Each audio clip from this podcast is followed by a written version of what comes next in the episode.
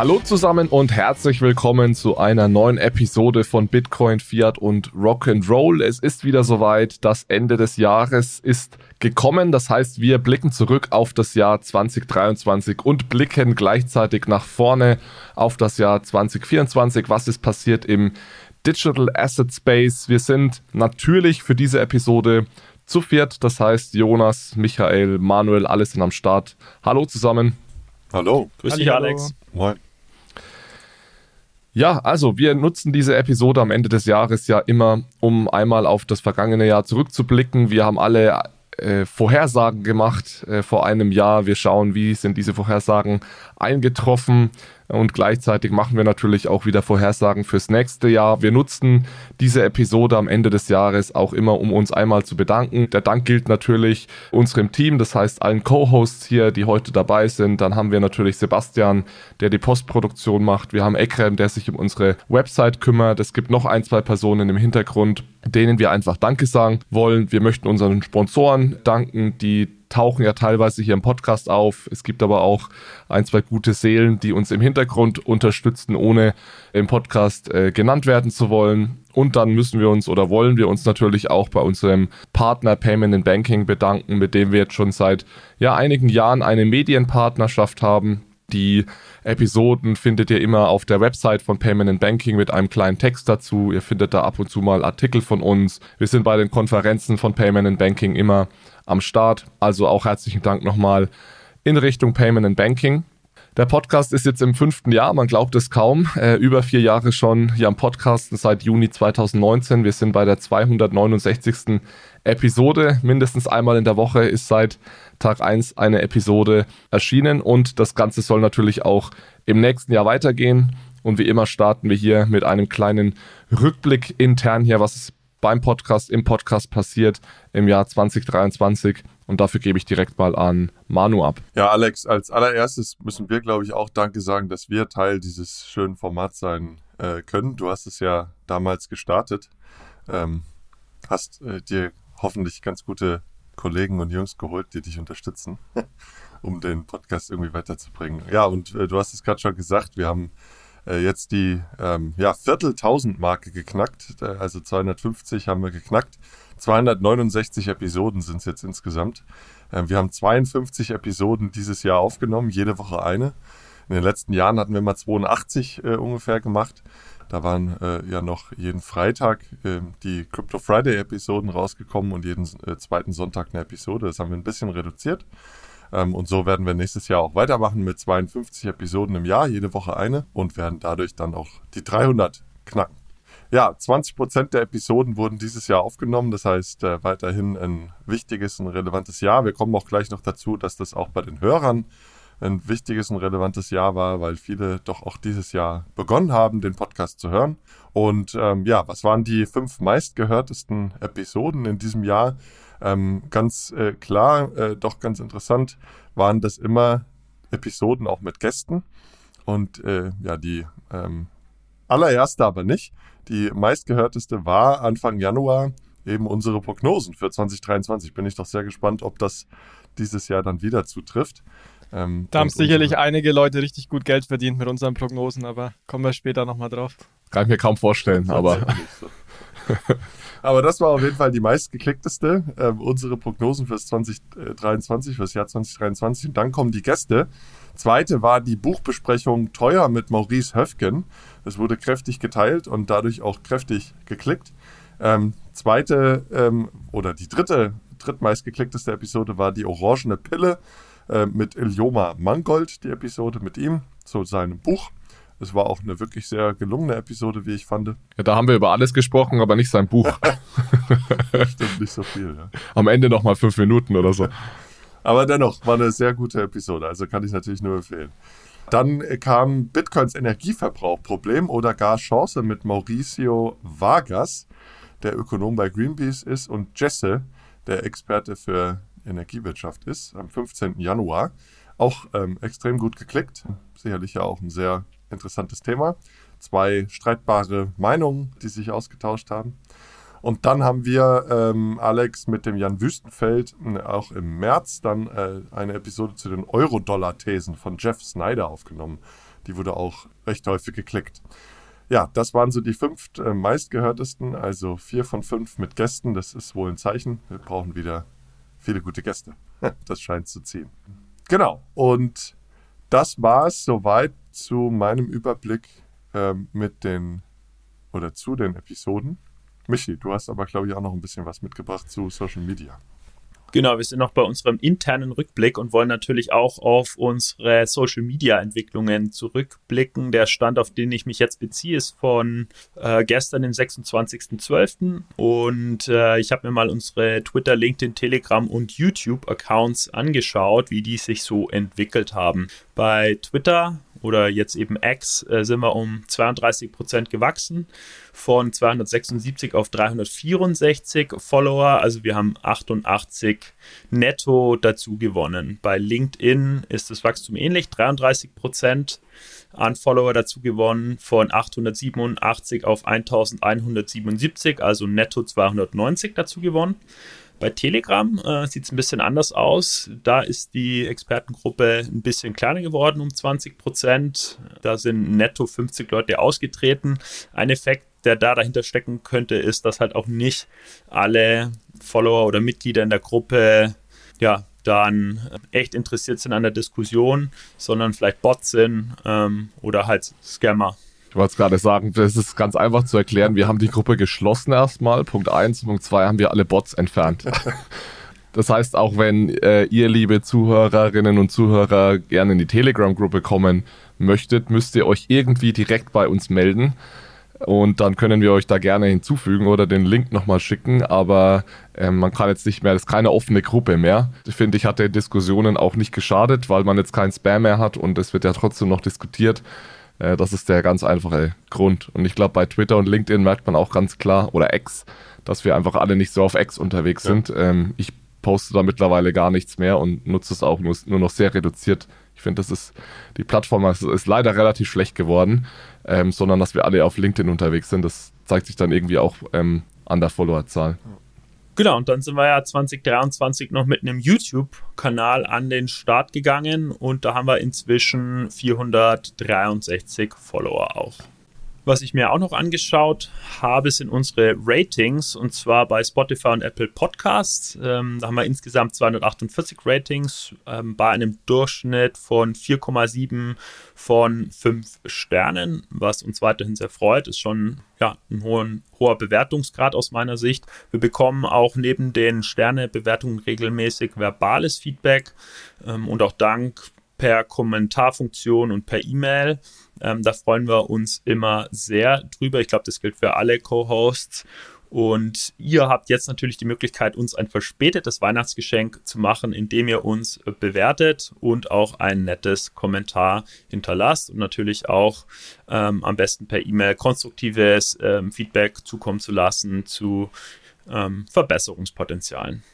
Was ihr wahrscheinlich alle gemerkt habt dieses Jahr, ist, dass Spotify super interessante Statistiken zu eurem Hörverhalten euch mitgegeben hat. Das hat Spotify auch für den Podcast-Account getan, was zum Beispiel ergeben hat, dass 13% der Hörer im Jahr 2023 mit der Episode Buchbesprechung Teuer von und mit Maurice Höfgen begonnen haben, uns zuzuhören. Das passt sehr gut ins Bild, dass das auch die zweit häufigste oder die Episode ist, die am zweithäufigsten gehört wurde. Ähm, 22% an Follower sind bei Spotify im Jahr 2023 dazugekommen und 51% der Hörer haben uns zumindest bei Spotify in 2023 zum ersten Mal gehört. Was ich auch mega spannend fand, ist, dass es bei Spotify so eine äh, Top-X-Bewertung gibt. Das heißt, Top 10 oder für 1227 Fans sind wir der Top 10 Podcast, für 672 Fans sind wir der Top 5 Podcast und für 141 Fans sogar der am häufigsten gehörte. Das heißt, wir haben mindestens 141 Fans da draußen im Dachraum, die am häufigsten uns als Podcast hören. Das hat mich besonders gefreut. Also ich denke, insgesamt kann man wirklich sagen, sehr gutes, erfolgreiches Jahr. Ich, ich freue mich auch immer, wenn wir angesprochen werden. Das teilen wir auch im Team auf Konferenzen von Leuten, die uns hören, wirklich aus tollen Behörden, auch in sehr hohen Positionen. Also das ist wirklich was, wo wir uns, uns sehr freuen, dass der Content und auch die Freizeit, die wir hier investieren, bei euch auch ankommt. Wenn ihr den Podcast zu schätzen wisst, man sieht es an der Bewertung, man sieht es auch an den Hörerzahlen. Also da wirklich auch nochmal ein herzliches Dankeschön an alle, die uns vielleicht jetzt auch schon ja, mehr als 250 Mal gefolgt oder gehört haben. Gut, dann würde ich sagen, starten wir weiter in den nächsten kurzen Bereich, den ich mal an mich gezogen habe. Und zwar möchten wir auch immer einen kurzen internen Ausblick geben, was sich denn jetzt so ähm, ändert im nächsten Jahr, auch welche Themen wir so aufgreifen. Und erstmal ändert sich intern von den Episoden nicht, nicht viel, also vom Administrativen. Das heißt, wir werden weiterhin einmal pro Woche ähm, eine Episode veröffentlichen, wie wir es bislang auch gemacht haben. Sonntag 16 Uhr, wie gesagt, wird keine Episode verpasst. Das haben wir bislang wirklich äh, super zuverlässig hinbekommen. Das heißt, da erwarten euch wenige Änderungen. Thematisch wird es, denke ich, auch wieder sehr, sehr spannend. Wir wollen wieder viele tolle Expertinnen und Experten einladen. Der Releaseplan fürs erste Quartal ist auch schon sehr, sehr reichlich gefüllt und würden, werden da natürlich für uns äh, jeweils verschiedene Themen beleuchten. Bei mir wird es so sein, dass ich mir das Thema äh, Full Reserve Stablecoins ein bisschen mehr anschauen möchte. Also das heißt Stablecoins, die mit Zentralbankgeld besichert sind, anstelle von ähm, Giralgeld oder Staatsanleihen, weil das aus meiner Sicht ein wichtiges Thema ist, was auch immer mehr an Momentum gewinnt. Ich möchte mir auch mehr in diesen regulierten DeFi-Bereich reinschauen, weil ich einfach glaube, dass da ja regulatorischen Requirements und, und Aktionen einfach immer mehr werden. Da gibt es später auch eine Prognose dazu. Und ansonsten wollen wir zum Beispiel von ähm, ähm, Alex noch ein bisschen mehr in den Bereich Tokenisierung reinschauen. Hat er doch immer super äh, Artikel in der FAZ, die Insight dann auch in einem Artikel geteilt werden. Manu auch sehr viel im äh, Stablecoin-Bereich, digitaler Euro, Blockchain-basierten Geld, auch mal mit jemandem von der Zentralbank zu sprechen, sei es EZB oder BITS. Und schließlich äh, Michi, der ja auch viel an der Schnittstelle unterwegs ist zwischen Informatik, Wirtschaftsinformatik, ähm, Blockchain, sich da mal ähm, anzugucken, wie auch ERP-Systeme miteinander reden, ein paar Designentscheidungen rund um Stablecoins. Also ihr seht, auch Buchreviews sind geplant. Wir versuchen auch durch unsere Expertise möglichst breite Themen für euch abzudecken, zu besprechen und ja, sind auch davon überzeugt, dass 2024 da wirklich ein sehr, sehr spannendes und wichtiges Jahr für den Space werden wird. Genau, insgesamt möchte ich auch noch ähm, kurz betonen, dass ja, wir das Ganze natürlich vor allem aus, aus Hobby äh, machen, den ganzen Podcast. Wir sind dementsprechend natürlich auch, haben, wie es Alex schon gesagt hat, ein Team im Hintergrund, was auch da uns äh, extrem stark unterstützt und hilft. Das heißt, wir sind hier natürlich auch oder haben hier auch reale Kosten, die für uns anfallen. Dementsprechend, wir wollen als Podcast weiter wachsen, uns weiter professionalisieren, den Pfad weitergehen. Das heißt, wenn ihr persönlich oder auch euer Unternehmen vielleicht Interesse hat an verschiedenen Partnerschaftsmodellen oder auch Sponsoring, kommt das sehr gerne auf uns zu. Wie gesagt, uns geht es bei dem Podcast nicht darum, ähm, da ein, ein riesen damit zu machen, überhaupt nicht. Wir freuen uns einfach, wenn wir die operativen Kosten, die wir haben, irgendwie gedeckt bekommen. Das heißt, wenn ihr da Interesse habt, uns zu unterstützen, die Arbeit, und wir haben da auch einige äh, Sponsoren im, ja, im, im, Vordergrund und im Hintergrund, die uns hier helfen, kommt sehr gerne auf uns zu, weil uns das einfach hilft, das, den Podcast weiter zu, zu professionalisieren und einfach in der Form auch weiter fortzuführen, wie wir das tun und vielleicht sogar an dem einen oder anderen Stelle noch ja, etwas ähm, professioneller. Gut, dann würde ich sagen, gehen wir doch inhaltlich mal rein und gucken uns mal jetzt an, wie gut oder schlecht wir mit unseren Prognosen im letzten Jahr äh, lagen. Das heißt, der erste Teil ist jetzt ein externer Rückblick, wo wir uns anschauen, wie unsere Prognosen vom letzten Jahr so waren, ob sie eingetreten sind, ob sie nicht eingetreten sind, wie auch unsere Bitcoin-Preisprognosen waren. Deswegen ein sehr spannender Teil. Und da vielleicht ähm, erstes Mal an dich, Alex, deine erste These. Was war die denn und ist die eingetreten?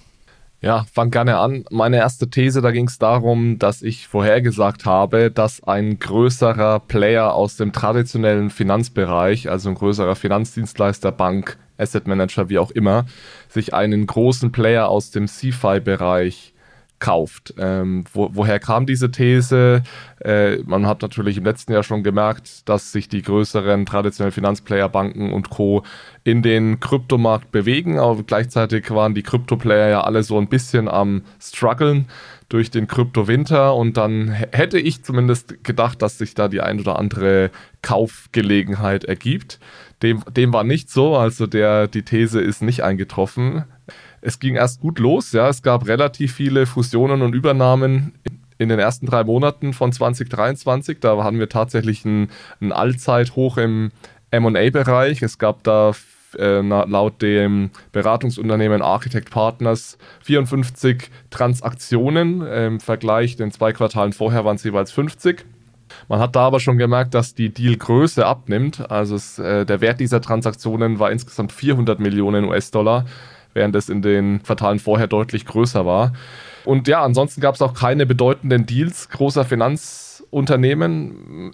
Ich, was ich wahrnehme, ist, dass Banken und Co. sich teilweise selbst ihre Crypto Digital Asset Units kreieren, schaffen, die dann teilweise auch ausgliedern. Also wir haben ja ganz bekannt Onyx von JP Morgan, die ja da ihre komplette Digital Asset Expertise in so eine separate Unit reingesteckt haben. Es gibt zum Beispiel auch noch Laser Digital von Nomura, es gibt Forge von Societe Generale, also die haben da alle ihre internen Units, aber so richtig groß eingekauft hat tatsächlich noch niemand, was meines Erachtens auch ein Stück weit dazu führt, äh, dass da so ein zwei parallel Welten entstehen. Das heißt, wir haben auf der einen Seite die Banken, die da also ihre eigenen Units aufbauen.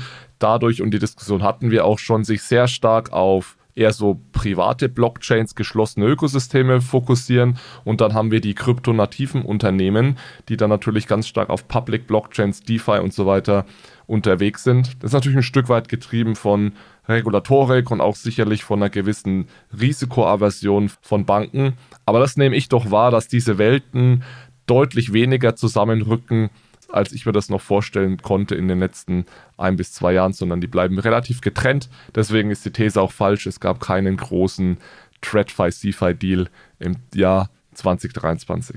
Ja, und insbesondere, Alex, es ist total spannend, insbesondere, und dem würde ich zustimmen, weil die regulierten Finanzinstitute halt häufig wirklich noch auf geschlossenen Ökosystemen Private Blockchains unterwegs sind. Und ich meine, es gibt so ein paar äh, Beispiele, wie jetzt letztens die TCC mit Securrency, ähm, die sich wirklich in Tokenisierungsplattform gekauft haben, um ähm, Tokenisierungscapabilities zu haben. Da muss es natürlich jetzt nicht auf einem eigenen Ökosystem geschehen, ähm, auf einer eigenen privaten Blockchain. Aber das sieht man halt weiterhin noch recht häufig und da ist dann natürlich die Frage, was willst du dann mit irgendeinem Krypto-Player? Ähm, der kann dir da im Zweifel auch vielleicht gar nicht so viel helfen, weil die Kultur auch eine ganz andere ist, ne? Die, die andere Sichtweise auf die Welt und so weiter. Ja, ich denke, das Einzige, was man sieht, und da war der, das Beispiel, das du gerade genannt hast, ein ganz gutes, ist, dass sich dann so reine Tech-Software Provider gekauft werden. Also die Deutsche Bank hat ja auch ein Stake in Taurus genommen. Das war auch so ein Investment. Das hat man tatsächlich gesehen. Es gab, es gab natürlich schon ein, zwei große Deals. Also zum Beispiel wurde Genesis übernommen von KJ Labs. Das war, glaube ich, ein 1,5 Milliarden äh, Deal. Dann haben vielleicht auch viele mitbekommen, äh, Metaco, so ein äh, Crypto Custody Provider aus der Schweiz, wurde von Ripple gekauft. Das fand ich noch ein Deal, der ja vergleichsweise große Wellen geschlagen hat, war natürlich gerade hier im Dachraum kennen wir Metaco alle, Ripple ist sowieso bekannt. One River Digital wurde von Coinbase übernommen. Es gab schon ein paar interessante Deals, aber so dieser ganz große Deal, so irgendwie BlackRock nimmt ein Stake in Coinbase oder sowas, äh, der ist tatsächlich ausgeblieben. Ein, äh, eine Akquisition, die ich noch ganz interessant fand, Coindesk wurde ja letzten Endes auch verkauft ne?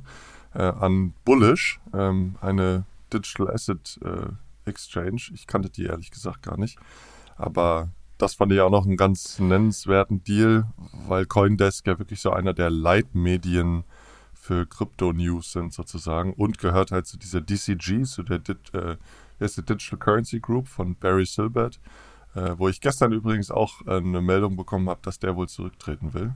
Äh, habe ich aber noch nicht gelesen. Also in dem DCG-Imperium kocht es weiterhin und brodelt es weiterhin.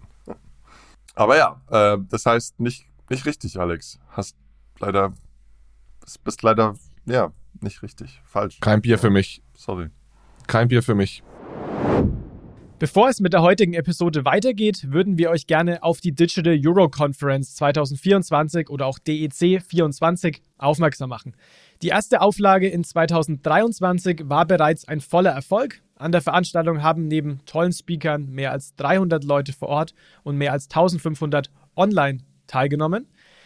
In 2024 wird die DEC am 29.02. in Frankfurt an der Frankfurt School stattfinden. Es stehen Themen rund um die Zukunft des Geldes auf der Agenda. Also es geht zum Beispiel um den digitalen Euro, also Retail CBDCs. Es geht um Wholesale CBDCs, Stablecoins und Giralgeld-Tokens. Also allesamt Themen, die euch sicherlich auch im Rahmen des Podcasts hier schon häufiger begegnet sind. Es werden führende Experten aus ganz Europa erwartet. Einige Zentralbanken sowie größere europäische Banken haben bereits zugesagt. Es werden auch Stablecoin-Anbieter, Industrieunternehmen sowie Akademiker und Technologieanbieter vor Ort sein. Wenn ihr bei der Konferenz dabei sein wollt, dann könnt ihr euch mit dem Discount-Code BFRR20 20% Rabatt auf die Tickets sichern. Mehr Informationen hierzu findet ihr auch in den Show Notes und wir würden uns sehr freuen, euch bei der DEC 24 ebenfalls vor Ort anzutreffen. Also gehen wir mal weiter zur, zur nächsten These. Michi, vielleicht möchtest du weitermachen. Ja, gerne. Meine erste von zwei Thesen war aus dem Corporate-Bereich. Ich hatte vermutet, dass ein neuer dezentraler US-Dollar-Stablecoin eine Marktkapitalisierung von einer Milliarde US-Dollar erreichen und halten wird. Das ist falsch. Das ist nicht passiert in 2023. Kurz ein Wort vorweg zu dezentrale Stablecoins, weil wir das letztes Jahr dann auch schon diskutiert haben. Das mein Verständnis ist eben, dass im Gegensatz zu zentralisierten Stablecoins dezentrale von einer strukturierten Gemeinschaft wie einer DAO ausgegeben werden anstelle einer zentralen Entität wie einem Individuum oder einer äh, Rechtsperson das, äh, die Hauptmotivation aus meiner Sicht dabei ist Zensurresistenz, also es zielt auf einen stabilen Wertspeicher wie zentrale ähm, Stablecoins auch ab, allerdings ohne zentrale Kontrolle und man muss schon auch sagen, dezentrale Stablecoins befinden sich noch in den Kinderschuhen in der Entwicklung. Man sieht Instabilitäten beim Price Pack. Es gibt immer wieder Betrugsvorwürfe und oft Fragezeichen bei der, beim tatsächlichen Dezentralisierungsgrad. Ich will jetzt gar nicht weiter auf dezentrale Stablecoins als Konzept eingehen. Falls ihr da tief reintauchen wollt, dann kann ich euch eine sehr gute Einführung bei CoinGecko empfehlen, die wir euch in den Show Notes verlinken. Zu meiner These, also die ist wie gesagt falsch. Unter allen Stablecoins, die ähm, Stand gestern eine Marktkapitalisierung von über einer Milliarde US-Dollar hatten, ist nur ein dezentraler Stablecoin. Das ist DAI an Platz 3 mit ca. 5,3 Milliarden US-Dollar. Davor sind Tether, USDT und USDC. Und nach DAI auf den Plätzen 4, 5 und 6 äh, folgen True USD, First Digital USD und BUSD. Aber alle außer, also der einzige unter, der einzige dezentrale unter diesen sechs ist eben DAI. Der existiert aber bereits seit 2017 und wurde nicht 2023 ins Leben gerufen. Das war das erste Aber. Und das zweite Aber ist, auch da ist der Grad an Dezentralität streitbar oder wird häufig diskutiert. Denn DAI wurde zwar so entwickelt, dass es dezentral ist, es ist auf der Ethereum Blockchain ähm, ausgegeben und äh, verlässt sich auf Smart Contracts und Algorithmen, um die Preisstabilität aufrechtzuerhalten. Aber das MakerDAO-Protokoll und äh, die Governance ist. Da muss ich mal kurz rein, Michi. Das, das stimmt nämlich so nicht. Das, verhält, das verlässt sich nicht auf. Also, es stimmt zum Teil, aber ich glaube, was mal eines, eines, eine Sache, die wir kurz klarstellen müssen, ist, es gibt nochmal einen Unterschied zwischen dezentralen Stablecoins und algorithmischen Stablecoins. Also, DAI verlässt sich jetzt nicht wirklich auf Algorithmen, um die Preisstabilität klarzustellen, sondern die sind einfach überbesichert durch Assets. Und dezentraler Stablecoin heißt in erster Linie mal, dass es normalerweise ein Smart Contract ist ähm, der einfach ohne aktives Reservemanagement funktioniert, sondern der Smart Contract sagt, du bezahlst ein, gewisses Collateral ein und dafür bekommst du dann einen Stablecoin zurück und genauso funktioniert auch DAI. Das ging los mit ETH. Das heißt, man musste 150% ETH einbezahlen, um 100% Stablecoin zurückzubekommen. Das heißt, es war eigentlich ein besicherter Kredit und da gab es eben eine gewisse, einen gewissen Sicherheitspuffer und wenn der unterschritten wurde, wurde der Kredit auch automatisch liquidiert. Das heißt, wenn wir hier von Algorithmus sprechen, dann ist es also nur dieser, nur in Anführungszeichen dieser Algorithmus, der eben im Smart Contract äh, steckt, aber es gibt keinen Algorithmus im Sinne von, da wird irgendwie Supply von dem Stablecoin verändert. Und ganz spannend in DAI, was da im Jahr 2023 passiert ist, ich weiß gar nicht, ob das im Jahr vorher schon so, so war, ist, dass die relativ stark umgestiegen sind von Krypto und äh, vor allem ETH als Collateral zu Real-World Assets als Collateral. Und können wir vielleicht auch mal in den Shownotes verlinken. Es gibt da eine Website, die heißt diestats.com. Da kann man sich ansehen, was da in der, in der Reserve von DAI drinsteckt. Und da sieht man, ja, es ist immer noch ETH natürlich, aber tatsächlich auch sowas wie tokenisiertes Silber, sehe ich hier gerade 7%. Auch irgendwie, Manu, du hast es, glaube ich, auch mal angesehen von Frachtschiffen, irgendwie auch äh, Forderungen, ich ver Trade Receivables, ich vermute auch, ja. dass da irgendwie noch Staatsanleihen, tokenisierte Staatsanleihen und sowas dabei sind. Also ja, relativ spannende Entwicklungen eigentlich bei DAI, dass jetzt dieser Stablecoin also nicht mehr nur über Krypto besichert ist, sondern auch über tokenisierte Real-World Assets, weil wir da ja auch immer nach Use Cases suchen. Und das wäre also tatsächlich einer, dass man jetzt aus tokenisierten Real-World Assets etwas macht, das sich also als Zahlungsmittel im Digital Asset Space. Aber gerade die ähm, Real-World Asset Deckung, da stimme ich Michi dann wieder total zu, ist auch ein Grund, dass der DAI weniger dezentral ist, als er mal war, weil man macht sich natürlich abhängig von den Tokenisierern, die sicherstellen, dass diese Real-World Assets irgendwo sicher verwahrt werden und dann als Token auf der Blockchain dargestellt werden. Äh, das war früher nicht so. Wenn man einfach nur Krypto nimmt, dann ist das natürlich nicht so. Da gibt es keinen Emittenten. Aber bei Real-World Assets gibt es immer einen Emittenten. Du hast ja einen Token, der etwas darstellt und der muss ausgegeben werden. Total, ja. Also genau das ist nämlich der Punkt, dass wir jetzt hier das natürlich durch das Oracle-Problem keine reine kryptonative Besicherung mehr haben, sondern diesen DAI-Stablecoin jetzt plötzlich mit der echten Welt verknüpfen und dadurch jetzt jemand ein Stück weit mehr Institutionen vertrauen müssen. Also das stimmt absolut, ja. Sorry, mich, jetzt haben wir dich relativ lange unterbrochen. Ich danke euch für die Präzisierung, äh, sehr gute Diskussion. Das war nämlich mein zweites Aber, der, der wahre Grad an Dezentralität. Und ich glaube, die, das Resümee ist dann, dass äh, DAI in Bezug auf seine zugrunde liegende Technologie und die Besicherungsmechanismen zwar dezentralisiert ist, wobei ja Manu gerade schon äh, relativiert hat, dass eben dann äh, zugrunde liegende Real-World-Assets als Besicherung auch fragwürdig sind. Mein Punkt ist auf jeden Fall auf Ebene der äh, oder durch die Community Governance äh, wird hier die Dezentralität leicht in Frage gestellt. Also das waren so meine zwei Abers. Ähm, DAI existiert bereits seit 2017 und die Dezentralität ist mindestens diskussionswürdig. Ich glaube auch insgesamt, dass es dezentrale Stablecoins eher schwer haben werden in Zukunft, weil durch die Regulatorik, die jetzt kommt, wie jetzt die Mika, sei es E-Money-Tokens oder Asset Reference Tokens, da natürlich auch Herausforderungen entstehen, wenn der Emittent jetzt eine DAO ist. Also ich glaube, ich würde da, da eher auch erwarten, dass es dass es eher schwieriger wird in Zukunft, weil da einige, einige Details auch noch nicht wirklich klar sind, was denn jetzt volle Dezentralität heißt, auch wann ein Stablecoin unter die Mika fällt etc. Also ich glaube, das wird auch noch interessant zu sehen, wie so eine dezentrale Governance mit der Mika-Regulierung in Europa dann in Einklang gebracht werden kann.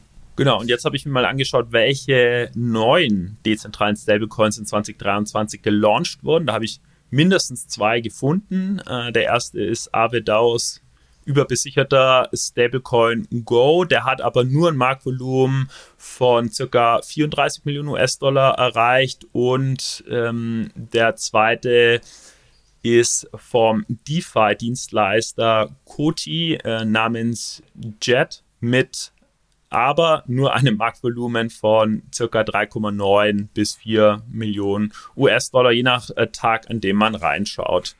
Genau, und es gab also zwei neue dezentrale Stablecoins, die haben aber garantiert nicht das Marktvolumen von einer Milliarde US-Dollar überschritten. Gut, damit schlage ich vor, ziehen wir eins weiter und schauen, ob wenigstens ein dritter oder vierter von uns Co-Hosts eine wahre These gelandet hat. Dann mache ich vielleicht äh, direkt mal weiter. Ich hatte eine These zum Thema CBDC und zwar war die These, dass Länder, die mehr als 50 Prozent der Weltbevölkerung ausmachen, Ende 2023 ihr äh, rudimentäres Retail-CBDC-System entwickelt haben und dieses testen. Also das heißt konkret, dass Länder, die mehr als 50 Prozent der Weltbevölkerung ausmachen, sich im Pilotstadium einer Retail-CBDC befinden. Da muss ich sagen, auch leider falsch. Kann ich mich äh, euch anschließen. Ich habe mir mal angeguckt, gemäß des CBDC-Trackers, auch verlinke ich gerne nochmal in den Show Notes, sind es aktuell folgende Länder, die im Pilotstadium sind. Das ist Indien, die Ostkaribische Währungsunion, Nigeria, ähm, Jamaika, China. Das war quasi die, die zwei, die auch Ende letzten Jahres schon dabei waren und neu hinzugekommen sind jetzt Russland, Südkorea und Kasachstan. Wenn man das jetzt aufsummiert, sind es eben insgesamt knapp 45 Prozent der Welt Weltbevölkerung und nicht 50 Prozent. Deswegen, ich, ich die letzten Jahre das nie gebracht, mit euch zu verhandeln, ähm, ob, ob man da irgendwie vielleicht noch nah dran ist oder so. Deswegen lasse ich das. Aber es sind 45 Prozent statt 50 Prozent. Und insgesamt, finde ich, kann man sagen, dass der Fortschritt langsamer war, als ich es erwartet hatte. Aus meiner Sicht aus drei Gründen. Der eine Grund ist, immer mehr Länder entscheiden sich eben auch nicht mit Retest CBDC-Projekten weiterzumachen. Also das zum, sind zum Beispiel die Philippinen, Dänemark oder ja auch die Schweiz, die hier einen starken Wholesale-Ansatz wählt. Auch, dass man einfach aus Zentralbanksicht, man hat begrenzte Ressourcen, man hat begrenztes Budget, vielleicht auch andere Prioritäten hat, wenn man sich jetzt gerade Inflation anguckt, äh, auch geldpolitischer Natur, Zinsen, dass man das CBDC-Thema ein bisschen geringer priorisiert. Auch, dass man vielleicht immer mehr sich oder genauer angucken will, welchen Nutzen denn das jetzt für die Bürgerinnen und Bürger stiftet. Also das höre ich zumindest immer mehr aus Diskussionen mit Zentralbanken. Und man möchte eben auch nichts überstürzen. Also Zentralbanker sind ja auch eher konservativ. Deswegen dieser Zyklus eben ein bisschen, dauert einfach ein bisschen länger, als ich es auch erwartet hatte. Und deswegen würde ich sagen, knapp daneben mit der Prognose rund um CBDC aus dem letzten Jahr. Knapp, aber daneben. Knapp, aber daneben. Wobei ja 45, 45 Prozent auch schon eindrücklich sind. Ich bin noch gespannt, wie viel davon sich dann wirklich übersetzt in tatsächliche CBDC-Einführungen. Ich denke, da ist auch noch mehr der Gap noch größer, als man, als man sich den vorstellt. Ich glaube jetzt nicht, dass die alle kurz davor sind, jetzt ihre CBDC einzuführen und dass, dass wir bald überall äh, wirklich Retail-CBDCs sehen werden in den nächsten ein, zwei Jahren. Ich denke, da sind wir in vielen Jurisdiktionen noch noch weiter entfernt, äh, äh, weiter davon entfernt. Ja, da ich hatte sagen, Jonas Alex, vielleicht, dass es ja im letzten Jahr ja, gar sorry. keine Einführungen gab. Also wie du sagst, ne, die letzten Einführungen liegen wirklich schon ein, zwei Jahre dann zurück. Ja, man kommt jetzt eben in die Phase, wo aus dieser Vision und dieser tollen Idee CBDC dann plötzlich die Realität einsetzt und man merkt, oh, das ist ziemlich kompliziert, wenn man es dann umsetzen möchte. Es ist ziemlich teuer, wenn man es umsetzen möchte. Welchen Mehrwert hat es denn jetzt dann wirklich? Lohnt, lohnt es sich, dieses Geld auszugeben? Von daher, ich, ich kann mir vorstellen, dass diese Liste der Länder, die es nicht einführen, also Schweiz, Philippinen, Dänemark und so weiter, dass die auch noch etwas länger werden wird ja. in den. Wobei die ja nur für Retail-CBDCs erstmal gilt. Genau, es ging jetzt hier genau. in der, um, glaube ich, in deiner Vorhersage um Retail-CBDCs. Das ist ein guter Punkt, Michi. Jonas, ich hatte noch ein, eine Frage. Ich hatte eine Diskussion mit Kollegen, da ging es um Pix, dieses Zahlungssystem in Brasilien. Jetzt, ich weiß ja, nicht, ob du, nee, du es kennst, nicht, dass ich dich hier auf dem falschen Fuß erwische. Das ist ja auch so, das, das sieht man ja jetzt auch ab und zu mal, dass es da so äh, grenzwertige Dinge gibt, die fast CBDC sind, aber dann doch nicht. Ich weiß nicht, ob Pix ist zum Beispiel nach meinem Verständnis jetzt keine CBDC. Vielleicht kannst Gern, du da genau, kurz zwei also Pix Sätze in Brasilien, sagen. das ist ja wirklich ein Zahlungssystem, was im Endeffekt geschaffen wurde, was von der Zentralbank auf den Weg gebracht wurde. Also das heißt eine Zahlungsinfrastruktur von der Zentralbank, in denen aber streng genommen kein Zentralbankgeld bewegt wird. Also das heißt, wenn man der Definition folgt, Alex, dann ist, eine, ist es keine CBDC, weil kein Zentralbankgeld bewegt wird. Ähnlich ist auch so ein Streitfall, ist es auch äh, mit dem Projekt ähm, Bakong, wo auch viele sagen, es ist eine CBDC, ist es aber nicht. Was man quasi sieht, auch bei Pix, ist, wie gesagt, dieses Zahlungssystem, wo aber auch Endnutzer damit Zahlungen tätigen können. Also nicht nur für nicht nur Hostess, sondern auch Retail. Und das gibt es ja, glaube ich, seit 2020 und das sind wirklich das ist eine absolute Erfolgsgeschichte, weil das inzwischen sehr, sehr, sehr, sehr große Marktanteile hat. Ähm, ähnlich auch wie dann natürlich sowas wie im Pesa in Kenia. Und das ist tatsächlich auch so ein Narrativ, Alex, was ich mir was ich mir mehr wünschen würde, auch in den Diskussionen in Europa, sich solche Lösungen mal anzugucken, weil einige der Ziele der EZB aus meiner Sicht dadurch auch erreicht werden könnte, da einfach ein eigenes Zahlungssystem zu bauen und nicht eine eigene Währungseinheit, was ja Peter Bofinger auch immer so ein bisschen kritisiert. Deswegen aus meiner Sicht ist es was, was nicht die Aufmerksamkeit bislang bekommen hat, sich, sich da mal reinzugucken. Und was ich mir aber wünsche, auch auf diesen Path to Reality, Alex, den du skizziert hast, dass man sich so solche Alternativen auch mal ein bisschen genauer anschaut und nicht wirklich äh, all in geht und äh, komplett in das CBDC-Thema eintaucht, sondern auch mal als Alternativen beleuchtet. Eine äh, Anmerkung muss ich aber machen. Also Zentralbankgeld wird da sicherlich bewegt und wahrscheinlich auch im großen Umfang. Also wenn das, ähm, es ist ja ein Instant Payment System, PIX, ähm, und wenn das ähnlich funktioniert, ich weiß nicht, wie es im Detail funktioniert, wie eine Tipps-Plattform in Europa. Ähm, da hast du ja Brutto-Settlement in Zentralbankgeld. Das heißt, jede einzelne Transaktion wird in Zentralbankgeld gesettelt. Da hast der du recht, also auf Retail, auf, auf Wholesale-Ebene absolut, absolut, ja. Genau, der Unterschied. Ja, Retail-Zahlungen werden zu 100% in Zentralbankgeld gesettelt. Der Unterschied ist nur, dass ähm, die, der Store of Value, also du musst nicht das Zentralbankgeld wirklich halten, kannst es im Zweifel vielleicht auch gar nicht halten, sondern es wird halt nur zum Setteln genutzt. Das ist der Unterschied. Und das ist, glaube ich, auch das, äh, Alex, was wir in dem Artikel in der FATS mal aufgegriffen hatten. Ne? Also es geht bei CBDCs ähm, nicht nur um die Verbindlichkeit der Zentralbank, die gehalten werden kann vom Endnutzer, sondern es geht eben vor allem äh, um das Zahlungssystem, was gebaut werden muss. Und dazu dann noch, dass dann äh, entsprechend der Endnutzer auch eine Zentralbankverbindlichkeit halten kann bei einem Zahlungssystem wie EPI, ähm, was ja auch gebaut wird, was auch 100% Brutto-Settlement in Zentralbankgeld beinhaltet, ähm, das würde ähnlich wie PIX funktionieren, ja, dass du dann also eben kein Zentralbankgeld halten kannst, aber dennoch das Zentralbankgeld immer zu 100% brutto genutzt wird, um die Transaktion zu setteln. Ja, das war also auch mein Verständnis. Im Endeffekt, die EZB versucht ja beides zu bauen. So, die geben sowohl die neue Währung aus, das heißt der digitale Euro als Währungseinheit, als auch das Zahlungssystem. Das heißt, die bauen ein Scheme, ein eigenes Rulebook. Und mein Verständnis war auch, dass PIX also nur in Anführungszeichen das Scheme und das Rulebook ist. Gesettelt wird in Zentralbankgeld, aber du hast jetzt kein Zentralbankgeldkonto. Ähm, genau, während wir natürlich heute teilweise Systeme haben, ähm, wo du, wo du dann, als Bargeld ist zum Beispiel nur, nur das Zentralbankgeld ohne, ohne Settlement-System, ja, ähm, und der digitale Euro versucht jetzt beides. Und genau, Vero heißt es jetzt, glaube ich, seit kurzem EPI die könnten sich ja dann als Rails zur Verfügung stellen, um den digitalen Euro zu setteln. Also genau, finde ich auf jeden Fall gut, dass man die beiden Dinge immer auseinander nimmt. Und Jonas, ich gebe dir schon recht, dass die Diskussion so noch nicht stattfindet, dass man sagt, das eine ist die Währungseinheit und das andere ist wirklich sind die, die Rails, die Kanäle, durch die diese Währung geschickt werden kann. Äh, die Diskussion wird, wird oft noch vermischt. Ja. So, Manu, jetzt warst du strikt mit meiner Prognose, jetzt bin ich auf deine mal gespannt. Ja, äh, könnte sein. Also meine These war Security Token Issuance und äh, der Handel von Security Tokens, also Kryptowertpapieren, die ziehen an. Ich habe gesagt, Tokenisierungsplattformen von Banken werden zunehmend einsatzfähig. Es werden mehr Anleihen begeben und ähm, vor allem auch via dem europäischen DLT-Pilotregime und dem UK-Äquivalent gehandelt. Die Ausgabe und der Handel wird auf vor allem privaten Blockchains passieren.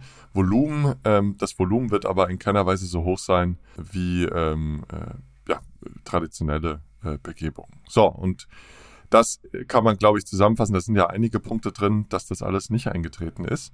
Und ich fange mal mit den einzelnen Punkten an. Also ähm, grundsätzlich gab es 47 Emissionen unter dem elektronischen Wertpapiergesetz in Deutschland. Ich meine, es muss natürlich nicht das einzige regulatorische Regime sein, äh, das wir betrachten, aber ähm, es ist in Deutschland ja jetzt hier möglich, Kryptowertpapiere auszugeben, auch als echtes Wertpapier. Und dadurch habe ich mich hierauf natürlich ähm, vor allem mal fokussiert. In den Shownotes verlinke ich euch auch, da auch mal die Website der BaFin, ähm, die eigentlich über alle Emissionen immer äh, Buch führt sozusagen und dann auch einen Überblick gibt. Ähm, nicht ganz so schön aufbearbeitet, wie ich das mir erhofft hätte. Auch zum Beispiel mit dem äh, Emissionsvolumen, das ist nicht mit drin. Aber dennoch verlinke ich euch in den Show Notes, äh, die Liste an 47 Emissionen und den Emissionen, die in den letzten Jahren stattgefunden haben. Äh, interessanterweise, nach dem elektronischen Wertpapiergesetz braucht es ja einen Kryptowertpapier-Registerführer.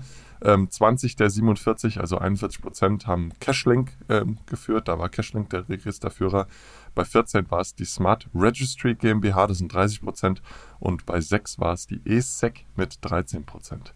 Ähm, die Ausgabe stand aber vor, äh, oder fand vor allem auf Public Blockchains statt und nicht auf Private Blockchains. Man muss aber dazu sagen, ähm, das Volumen, was letzten Endes auch tokenisierte Wertpapiere nutzt für Repos, also Repurchase Transactions, und da müssen wir jetzt nach Amerika schielen, zum Beispiel bei Broadridge oder aber auch bei JP Morgan, das läuft dann wiederum eher auf Private Blockchains, ja, also auf den geschlossenen Ökosystemen, wo die dann eben Token ausgeben, die Staatsanleihen letzten Endes ähm, repräsentieren und dann gegen ein Cashlek gewechselt äh, werden, äh, was ja solche Repurchase Transactions ausmacht. Aber so klassische Emit Emissionen von äh, Anleihen, äh, gerade hier nach dem elektronischen Wertpapiergesetz eben vor allem auf Public Blockchains. Dann kommen wir mal zum Sekundärmarkt, den gibt es de facto überhaupt nicht. Ähm, Das heißt, äh, gerade auch der Teil, ähm, auch mit dem DLT-Pilotregime, äh, der äh, Vorhersage, der ist absolut überhaupt nicht eingetroffen. Denn ja, Sekundärmärkte sind halt sehr kompliziert. Ähm, Kryptowertpapiere nach dem EWPG, die dürfen nur OTC gehandelt werden, also over the counter, nicht an einem multilateralen Handelsplatz, denn dann äh, müssten sie bei einem äh, CSD eingebucht werden oder eben äh, bei den Äquivalenten des DLT-Pilotregimes, das wäre der SS oder der TSS. Das gibt es aber bisher noch nicht und es gibt keine Lizenzen, keine DLT-Pilotregime-Lizenzen für diese SS und TSS und daher gibt es auch keinen Sekundärmarkt. Und ein OTC-Handelsplatz hat sich nicht bisher durchgesetzt. Und genau darauf zielt ja aber auch die Regulierung von dem DLT-Pilotregime ab, dass der sich auch gar nicht entwickeln sollte, sondern dass dann eben das Handeln äh, auf dem DLT-Pilotregime stattfindet. Die Banken, die haben weiterhin keine skalierbaren Tokenisierungsplattformen. Das war ja auch Teil meiner Vorhersage. Das heißt, ja, es gibt hier die Goldman-Plattform, die wurde für die EIB-Anleihe genutzt, aber seither auch nicht mehr genutzt. Die DECA, die hat eine Plattform, die hat äh, ganz anfänglich 2021, glaube ich, schon Wertpapiere begeben, Bonds begeben. Die hat jetzt auch Ende Dezember einen Voranteil begeben, aber nicht skaliert. Und Bankkauf, äh, das, das Bankhaus Aufhäuser Lampe, die haben äh, auch eine Anleihe begeben mit Siemens, 60 Millionen war das ja. Äh, und dann noch weitere, äh, ein weiteres Wertpapier Ende Juli, äh, das aber dann schon im äh, November ausgelaufen ist. Also dass das hier wirklich genutzt wird, das kann man auch nicht sagen. Dennoch möchte ich noch äh, ein paar bullische News geben. Ich habe es eingangs schon erwähnt. DTCC, das ist der größte Wertpapierabwickler der Welt, der hat die Tokenisierungsplattform Securrency gekauft und äh, hat sich auch bei Finality beteiligt. AXA Investment Management, äh, die haben so einen Green Bond von der SocGen gekauft und auch sogar gegen den SocGen Stablecoin Convertible äh, gesettelt. Also hier stand, äh, hat ein DVP stattgefunden, Delivery versus Payment.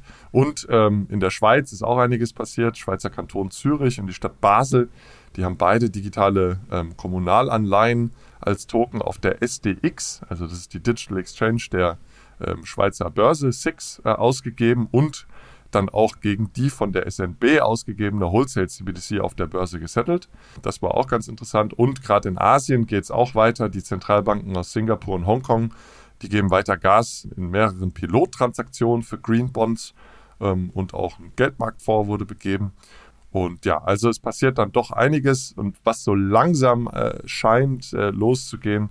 In Deutschland sind auch die Kryptofonds-Anteile. Da gab es auch eine, äh, eine Emission vom Bankhaus Metzler Union hat da äh, diesen Voranteil gekauft und wie gesagt, die Deka hat auch äh, jetzt erst kürzlich einen Voranteil ausgegeben. Ja, aber ähm, auch wenn diese äh, News jetzt ganz interessant sind, muss man sagen, ist das, was ich vorgesehen habe oder vorgeschlagen habe, nicht eingetroffen und wir befinden uns weiterhin noch so ein bisschen in der ja, ähm, Ausprobierphase, würde ich sagen, und in der Pilotierungsphase ähm, zu Kryptowertpapieren. Ja, ich denke mal, das Thema ist ja hier allgegenwärtig und werden wir sicherlich nochmal aufgreifen in den, in, im Jahr 2024. Von daher würde ich, würde ich mal direkt weiterspringen. Ich glaube, wir müssen ein bisschen Gas geben. Wir sind jetzt durch die Hälfte der Thesen durch. Deswegen, ich versuche mal meine zweite These aus, aus dem Jahr 2023 kurz zusammenzufassen. Ich habe gesagt, der Euro-Stablecoin-Markt kommt, wird stark steigen, wird um 1000 Prozent wachsen und auf über 5 Milliarden Marktkapitalisierung steigen ich habe ehrlich gesagt damals selbst nicht an die These geglaubt, aber es, es war ja die, genau, die alles Ansage, wir sollen steile Thesen machen. Von daher, ich, ich glaube, dass wir da früher oder später hinkommen. Das wird aber noch länger, länger dauern. Ja, wir brauchen da wahrscheinlich Mika, dass das mal live ist, äh, ist da eine Voraussetzung. Insgesamt ging es dem Stablecoin-Markt ja, ja nicht ganz so gut im Jahr 2023. Wir sind da vom Allzeithoch bei ja, ungefähr 180 Milliarden. Es kommt auch immer ein bisschen drauf an, welche Statistik man sich da ansieht. Ähm, auf 180 Milliarden Marktkapitalisierung runter auf 130 stehen wir jetzt ungefähr. Gewinner gab es ganz klar, ja, USDT, Tether, die sind stark gestiegen auf Kosten von USDC. Die hatten ja einerseits Probleme mit der Silicon Valley Bank Pleite generell der Stablecoin-Markt hat vermutlich gelitten oder ein Grund war wahrscheinlich, dass die Zinsen so stark gestiegen sind. Es ist teilweise ja nicht so leicht, auf Stablecoins Zinsen zu bekommen. Das heißt, die Opportunitätskosten sind da also deutlich gestiegen. Das hat man gemerkt. Gesamtvolumen ist gesunken. Und der Euro-Stablecoin-Markt ist also nicht gekommen. Der ist weiterhin sehr klein, ungefähr 300 Millionen US, äh, Euro groß. Äh, wenn man das vergleicht mit den 130 Milliarden Gesamtvolumen, sieht man also, es ist immer noch 99,9 Prozent US-Dollar. Es gibt aber ein paar interessante Wettbewerber auf dem Euro-Stablecoin-Markt. Also wir haben natürlich Circle, die jetzt mit ihrem Euro-C auf den Markt gekommen sind. Der hieß am Anfang Euroc, wurde dann umbenannt in Euro-C. Es gibt auch das Äquivalent von Tether, es gibt also ein Euro T. Das heißt, die zwei größten US-Dollar-Stablecoin-Anbieter sind auch auf dem europäischen Markt. Stasis Euro ist aktuell noch der größte Euro-Stablecoin-Anbieter. Und dann gab es aber auch äh, spannende Entwicklungen, wie zum Beispiel Societe Generale, ähm, die mit ihrer Digital Asset Unit Forge ja auch einen Stablecoin ausgegeben haben, der Euro CV. Und äh, dann, das hatten wir in der letzten News-Episode, die DWS Galaxy gemeinsam mit Flow Traders, die also zumindest angekündigt haben, auch in den Euro-Stablecoin-Markt äh, einsteigen zu wollen. Das heißt, da gab es also zumindest Und was wir auch nicht vergessen dürfen, Alex, ist neben dem äh, Announcement der DWS und auch dem ähm, SocGen äh, Stablecoin, natürlich hat auch PayPal in diesem Jahr, es war kein, natürlich kein Euro-Stablecoin, aber einen eigenen Stablecoin eingeführt und das ist, denke ich, was, was man, also ich, ich gar nicht mehr auf dem Schirm hatte, dass es auch noch dieses Jahr war. Das heißt, da gab es schon auch einige bullische News, die sich jetzt noch, ähm, ja, noch nicht jetzt so, so stark wiedergefunden haben. Ich meine, der, die Marktkapitalisierung wächst an. Ähm, aber ich bin da bei dir, Alex. Ich glaube, früher oder später wird es passieren. Es ist einfach eine Frage des Timings und ich denke, wir haben auch gelernt, dass es, solche Dinge in den letzten Jahren einfach immer langsamer kommen, vor allem wenn es um so große Bewegungen wie Euro-Stablecoins gibt, als man es vielleicht so ein bisschen einschätzt. Und die DWS und All Unity kann ja da auch jetzt dann dazu beitragen. Genau, und äh, pay, vielleicht einen kleinen Ausblick zu PayPal, zum PayPal Stablecoin wird es auch in den, ich glaube sogar nächste Woche schon eine Episode geben. Da werden sich Manuel und ich äh, uns das Ganze nochmal etwas genauer ansehen und erklären, warum der PayPal Stablecoin eigentlich qualitativ ja sehr hochwertiges Geld ist, vor allem im Vergleich zu dem PayPal US-Dollar, den, den es schon gibt. Und was ich äh, mir auch gerne mal vornehmen kann, und vielleicht kann ich da Manu auch überzeugen, dazu zu kommen, oder vielleicht sogar Jonas, wäre das auch für, was für dich, äh, wie denn so ein Nebeneinander aus Stablecoins und äh, CBDCs aussehen kann. Das ist nämlich die Frage, die ich glaube ich als allererstes immer und am meisten erhalte. Ja, was ist denn, äh, wenn ein Stablecoin dann da ist und dann kommt die EZB mit ihrer CBDC? Ich glaube nämlich, da gibt es tatsächlich natürlich einige Überschneidungen, aber durchaus auch Potenzial, dass die alle nebeneinander existieren. Also das können wir uns äh, eventuell auch mal vornehmen als Episode für 2024, dass wir das mal auseinander definieren. Gut, dann muss ich mich einreihen in die Folge der falsifizierten Thesen. Meine zweite These war, das Angebot der CFI-Kryptobörsen wird im Jahr 2023 in den USA und der EU aufgespalten. Was genau habe ich damit gemeint? Eben dass CeFi-Kryptobörsen mit Sitz in den USA oder EU ähm, ihre Aktivitäten rund um Custody, Brokerage und Exchange in eigenständige juristische Personen aufspalten. Das beobachten wir eigentlich im TradFi. Es ist im TradFi bereits der Fall. Das ist eine funktionale Trennung zwischen den Custody, Brokerage, Exchange und anderen Aktivitäten gibt. Die Trennung dient dazu, Interessenskonflikte zu vermeiden und die Integrität äh, oder Robustheit des Finanzsystems zu gewährleisten. Jeder, also wenn diese Bereiche gespalten sind, dann hat jeder Bereich spezifische Regeln und Vorschriften, die dann auch sicherstellen, dass äh, Custody, Brokerage und Exchange jeweils fair, transparent und im besten Interesse der Kunden durchgeführt werden. Das Ziel einer solchen Aufspaltung wäre im CFI-Bereich ein weiteres FTX äh, zu vermeiden.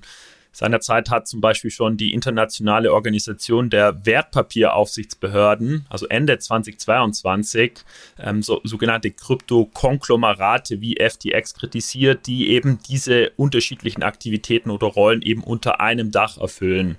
Und genau, wenn diese unterschiedlichen Aufgaben oder Rollen eben unter einem Dach stattfinden, kann das zu Interessenskonflikten führen. Und genau diese Trennung hat jetzt äh, in 23 bei CFI Kryptobörsen in äh, meiner Wahrnehmung und nach meiner Recherche so nicht in dem konsequenten Ausmaß stattgefunden.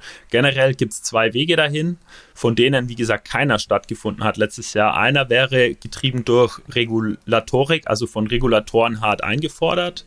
Der andere wäre, dass ähm, die CFI Krypto Börsen das selbst aus Eigeninteresse oder von sich heraus äh, treiben. Beides war nicht der Fall.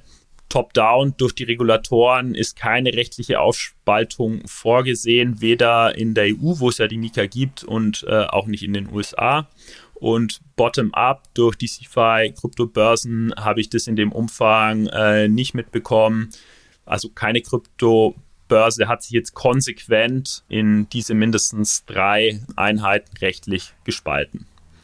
Aber top-down, und da würde ich sagen, hast du zumindest schon so ein bisschen recht gehabt, gab es ja schon äh, die SEC, die also sowohl Coinbase und Binance angeklagt hat, genau aus diesen Punkten. Da ging es zwar um andere Dinge auch noch, also dass teilweise Coins gelistet wurden, die eventuell Securities sind, aber es wurde ja auch vorgeworfen, dass also diese Rollen von Custodian und Exchange und so weiter zu zu, zusammengewürfelt sind und die eher getrennt sein sollten. Von daher würde ich sagen, da kann man dir schon einen halben Punkt geben, ähm, dass, dass diese Tendenz sieht man ja schon. Also die Richtung, die Richtung stimmt. Das Timing vielleicht nicht ganz, aber ich glaube auch, dass es also langfristig dazu zu einer Trennung kommen wird. Genau, ich war, ich war zu bullish. Ich meine, äh, die war jetzt auch wenig spektakulär, die These, weil eben diese internationale Organisation der Wert, Papieraufsichtsbehörden hat es ja Ende 22 schon kritisiert, äh, damals rund um die FTX-Diskussion. Und eine der Wertpapieraufsichtsbehörden wie die SEC hat es natürlich jetzt aufgegriffen und kritisiert es weiterhin zu Recht. Ja, es muss sich halt noch materialisieren. Ich bin gespannt, auf welchem Weg.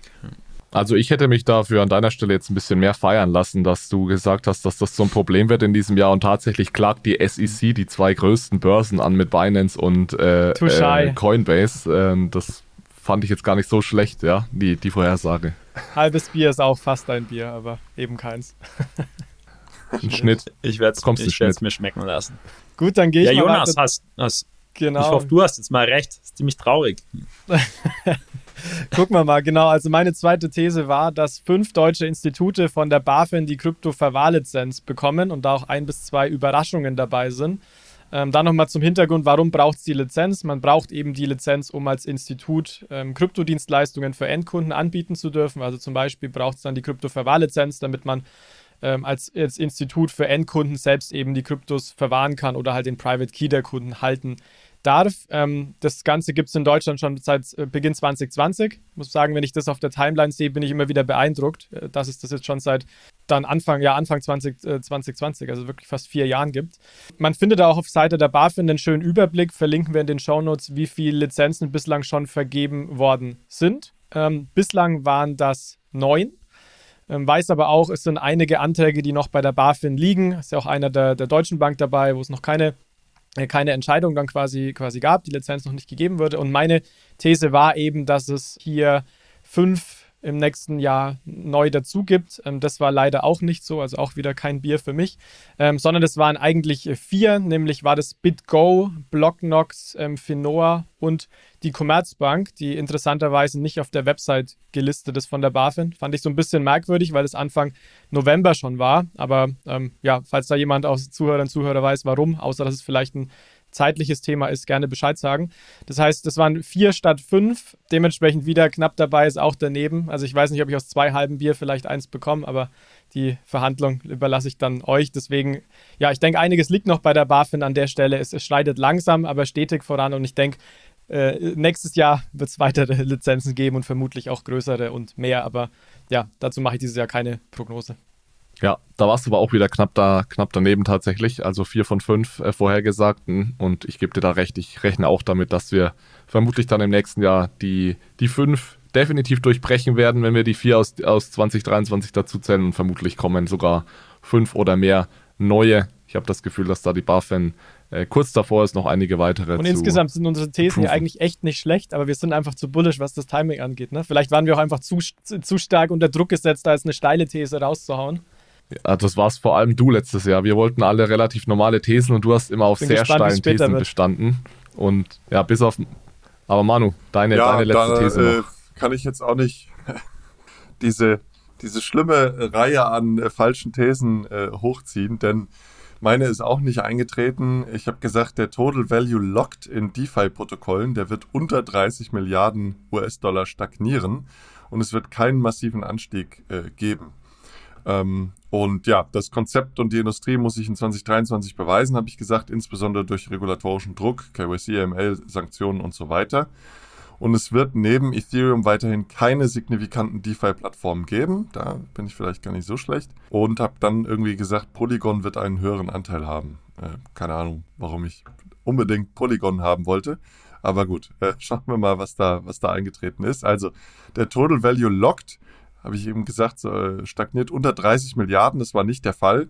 Der schwankte zwischen 35 ähm, Milliarden und 53 Milliarden. Ähm, 53 Milliarden jetzt erst kürzlich. Ähm, ich habe das am 25. oder am 26. September äh, Dezember mir angeguckt. Am 24. Dezember war da ein neues All-Time-High in diesem Jahr mit 53 Milliarden Total Value Locked. Bis April stieg das Ganze auch an.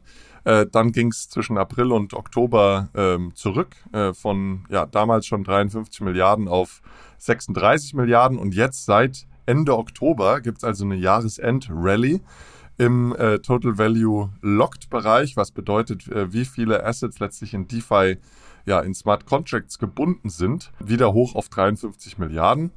Das aber nochmal so einzuordnen in äh, das absolute Alltime high im 2021 waren wir bei 160 Milliarden. Also doch äh, noch äh, sehr viel niedriger. Ein Drittel äh, des Total Value Locked, das wir damals mal hatten, haben wir aktuell. So, die äh, Ethereum DeFi-Ökonomie ist weiterhin äh, dominierend mit 58% des Total Value Locked auf Ethereum. Zweites Protokoll ist Tron, ganz interessant, äh, mit 17%. Dann die Binance Smart Chain mit 7%, Arbitrum, Solana, Avalanche, Optimism folgen dann mit alles unter 5%. Jahresend-Rally, ganz interessant, war ganz besonders ausgeprägt im Solana-Ökosystem. Das ist doch wirklich wieder sehr, sehr stark gestiegen. Aber man sieht hier Total Value Lock 2% nur auf Solana, heißt also zumindest an dieser Metrik ist erkennbar, dass es äh, DeFi-Ökosystem auf Solana weiterhin noch recht klein ist im Vergleich zu den anderen Plattformen, insbesondere von Ethereum. Was sind so die dominierenden Protokolle? Das ist vor allem äh, Lido Finance für Liquid Staking von Ether weiterhin. Aber so der dominierende Sektor im DeFi-Bereich, das ist weiterhin Lending, weiterhin auf Ethereum.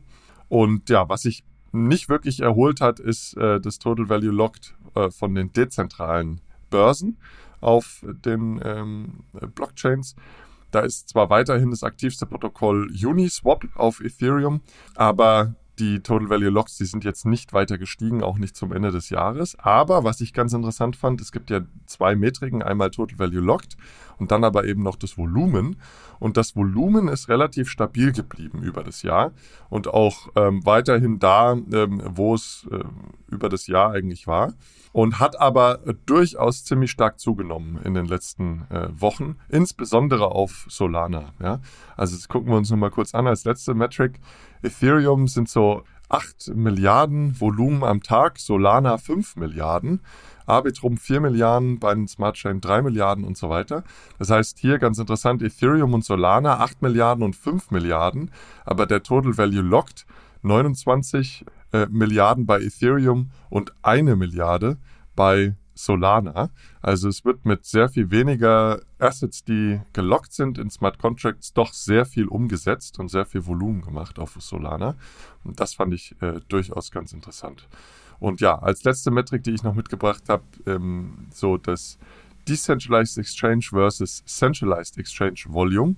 Das kann man ja miteinander vergleichen und ist über das äh, Jahr hinweg ungefähr bei 15 Prozent äh, geblieben. Also 15 Prozent des Volumens von zentralen Börsen wird auch bei dezentralen Börsen umgesetzt. Im Mai 2023 war es allerdings All-Time High mit äh, 21 Prozent ähm, des Volumens bei also von zentralen Börsen wurde auf dezentralen Börsen umgesetzt. Das ist wirklich interessant. Und man muss sagen, über die Zeit steigt dieser Anteil eher. Also äh, wenn man sich da mal die Grafik anguckt, so ab 2020, da haben wir eine, eine steigende Tendenz äh, zu erkennen. Bin gespannt, wie das weitergeht, auch im nächsten Jahr. Genau, aber zusammenfassend kann man sagen, meine These, dass das unter 30 Milliarden stagniert, ist nicht eingetreten, denn wir sind immer über 30 Milliarden geblieben, aber DeFi muss ich weiterhin behaupten, denke ich, ähm, ist jetzt nicht so, dass da ein äh, gigantisches Wachstum entstanden ist. Also unsere fairerweise sehr steilen Thesen und gewagten Thesen sind dann auch tatsächlich nicht eingetroffen. Teilweise hat die Ten Tendenz zumindest gestimmt und vermutlich werden einige dieser Thesen auch äh, eintreffen. Aber im Jahr 2023 sind wir hier ziemlich leer ausgegangen. Jetzt sehe ich hier eine, eine Kategorie, unsere Top-Entwicklungen. Jonas, ich glaube, die kam, kam von dir. Genau, ich weiß nicht, ob du die gerne. kurz Also, anmoderieren willst. Was wir ja machen hier in dem Jahresrückblick ist nicht, dass wir chronologisch äh, uns angucken, was, was passiert ist, sondern wir das eher auf Basis unserer äh, Thesen und Hypothesen so ein bisschen diskutieren. Wir haben schon über einiges gesprochen, was dieses Jahr so passiert ist. Das heißt, dass PayPal ein Stablecoin ausgegeben hat, eben auch die DWS da ein Announcement hatte. Ähm, es ja eine Klagewelle der SEC in den USA gab mit FTX, mit CFI-Börsen. Das haben, haben wir ja auch in einigen Episoden für euch aufgedröselt. Es gibt jetzt immer mehr Bewegung rund um das Bitcoin-ETF-Thema und so weiter und so fort. Regulierungsbemühungen überall. Uns war es wichtig, das jetzt nicht für euch nochmal explizit ähm, aufzudröseln. Das haben wir im Laufe des Jahres schon gemacht. Das heißt, hört gerne in die speziellen News-Episoden vor allem oder auch die Deep Dives rein, wenn ihr da nochmal mehr Details drüber erfahren wollt. Ähm, aber uns genau was wichtig ist, anhand unserer Thesen zu diskutieren und dann eben auch ähm, ja, diese Thesen fürs nächste Jahr euch dann noch mitzugeben. Gut, dann lasst uns doch vielleicht für den letzten Schritt, äh, kleines, kleines Highlight für 2023, um das Jahr abzuschließen, mal auf die Bitcoin-Preisprognose ähm, gehen. Also zum Hintergrund, wo wir stehen, wir standen 2022 bei 16.500 US-Dollar bei Bitcoin. Es fühlt sich für mich schon wieder eine ganz andere Dekade an. Also hätte ich jetzt schätzen müssen, hätte ich gedacht, dass der Preis viel höher war. Aber man ist da eben schnell wieder im Status quo. Und man sieht eben auch, dass Bitcoin dieses Jahr wieder, wir reden ja wenig über den Preis, aber eigentlich das best performance Asset war. Ich glaube, ähm, dadurch haben wir knapp ähm, ja, über 150 Prozent Rendite an der Stelle. Und jetzt wird es natürlich spannend. Ne? Was haben wir wir gesagt äh, letztes Jahr, weil einer muss ja von uns jetzt ein Bier gewinnen. Also bislang stehen wir alle bei null, aber da muss jetzt ja jemand am nächsten dran liegen, auch wenn die Streuung wieder bestimmt gut sein wird. ähm. Michi hat ein halbes. Michi hat ein halbes. Ja, also ich denke, was man festhalten muss, ist, dass unsere Vorhersagen ja. wie im letzten Jahr miserabel waren, äh, wobei Michi dann zumindest äh, deutlich näher dran war als der, als der Rest von uns. Ich dachte die ganze Zeit, dass ich der Schlechteste war, aber Manu, ich sehe gerade deine Zahl. Vielleicht fangen wir mal äh, hinten an äh, mit Manu, der also 15.000 US-Dollar vorher, vorhergesagt hat. Also wir stehen heute bei rund 43.000 US-Dollar, vielleicht noch kurz zur äh, zur Klarstellung, das heißt, wir sind tatsächlich von 16.500 auf rund 43.000 US-Dollar gestiegen dieses Jahr. Äh, Manu hat damals 15.000 US-Dollar vorhergesagt für den Ende des Jahres. Ich war bei knapp 20.000, äh, 19.950 und dann kam Jonas und Michi, die also etwas bullischer waren. Jonas mit 25.000, Michi mit 30.000, also da geht es dann zumindest schon in die richtige Richtung. Und es war ja immerhin ein knapp 100% Anstieg, den Michi da vorhergesagt hat. Also Michi, äh, herzlichen Glückwunsch. Du lagst am nächsten dran. Immer noch, immer noch äh, 30% daneben, aber immerhin äh, deutlich mehr als poste, der, der Rest. Ich poste dann, ich poste dann äh, ein Bild meines Bieres und lasse euch die Rechnung zukommen. Genau, teilen wir dann durch vier, das, äh, durch drei das Bier, das passt. Was aber auch interessant ist an den Prognosen, muss ich sagen, dass drei, also eigentlich wir alle außer Manu auch gesagt haben, dass Jahresende des, äh, der höchste Kurs im Laufe des Jahres sein wird. Ne? Also dass quasi der, äh, der, der höchste Kurs im Jahresende ist. Und da muss ich sagen, da hatten wir recht, ähm, wenn gleich so ein bisschen daneben. Aber das fand ich auch jetzt ganz interessant in unserer Prognose für letztes Jahr. Ja, dann lasst uns doch mal auf den Ausblick gehen. Und äh, jetzt haben wir schon eine, eine, Stunde gesprochen. Ich denke, den Ausblick können wir ein bisschen kürzer fassen. Aber es ist natürlich trotzdem, sollten wir uns jetzt wieder committen und die eine oder andere These inklusive einer Preisprognose natürlich für das nächste Jahr, für 2024 ähm, machen. Auch hier war, denke ich, wieder das Ziel, eher steile Thesen zu machen. Ich denke, das ist äh, einigen von uns auch gelungen, an der nicht, Manuel. Aber das sehen wir jetzt gleich, wenn wir, wenn wir das diskutieren. äh, ich ich fange gerne mal mit, mit, einer These, mit einer These an. Und ich muss sagen, ich mache das immer so bei den Thesen, dass ich mir die erst selbst überlege und dann ähm, trotzdem noch mal so ein bisschen durch Thesen scrolle, die natürlich jetzt von vielen anderen auch gemacht werden. Ich mache das mal bewusst in der Reihenfolge, weil äh, dass ich nicht in die Verlegenheit komme, dann von irgendjemandem eine These zu klauen. Aber ich glaube, beide Thesen, die ich gemacht habe, äh, habe ich auch in anderen Listen gefunden. Das ist aber dann natürlich wahrscheinlich einfach so. Ähm, kann ich auch jedem nur raten, einfach mal nach Kryptothesen 2024 zu googeln. Da gibt es also relativ viel Material. Aber ich fange mal. Es gibt auch coole LinkedIn, es gibt auch coole LinkedIn-Posts, die so ähm, äh, Market Outlooks äh, und Summaries äh, zusammenfassen.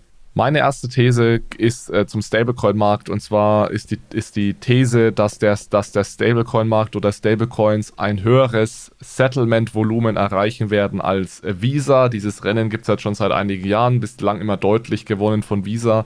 Dieses Jahr war es also 7 Billionen US-Dollar an Transaktionsvolumen im Stablecoin-Bereich versus 11 Billionen bei Visa, also auf Englisch dann Trillion. Und das wird heute interessanterweise findet ganz, ganz viel Stablecoins ähm, Volumen auf Tron statt, und zwar Tether auf Tron. Und ja, meine Vorhersage ist sozusagen, dass es nächstes Jahr 2024 so sein wird, dass die Stablecoins, also Visa, tatsächlich überholen werden und es ein höheres Transaktionsvolumen im Stablecoin-Markt geben wird als auf Visa. Ich muss dann immer dazu sagen, der Vergleich ist ein bisschen ungerecht, weil bei Visa geht es natürlich einzig und allein um Zahlungen, während bei den Stablecoins geht es ja um ein Settlement generell. Das heißt, das sind rein theoretisch auch Finanzmarkttransaktionen mit involviert, wenn man Stablecoin als Settlement Asset nimmt. Aber ich denke, es ist trotzdem immer ein spannender Vergleich, um zu sehen, wie groß der Markt doch schon ist, dass, da, dass man da jetzt mit so einem Household Name wie Visa konkurrieren kann. Also das wäre meine These, dass es also da einen Überholvorgang gibt. Gut, dann machen wir weiter. Ich muss zu meinen Thesen sagen, ich glaube, ich habe meine als erstes eingetragen. Ich kannte eure also gar nicht. Es ist jetzt quasi reiner Zufall, dass meine erste These auch zu Stablecoins ist. Ähm, die wäre nämlich, die Gesamtmarktkapitalisierung von Stablecoins wird 2024 ein neues Allzeithoch erreichen und halten. Ja, also Alex sagt, äh, Stablecoin wird mit Visa äh, swappen nach Settlement-Volumen.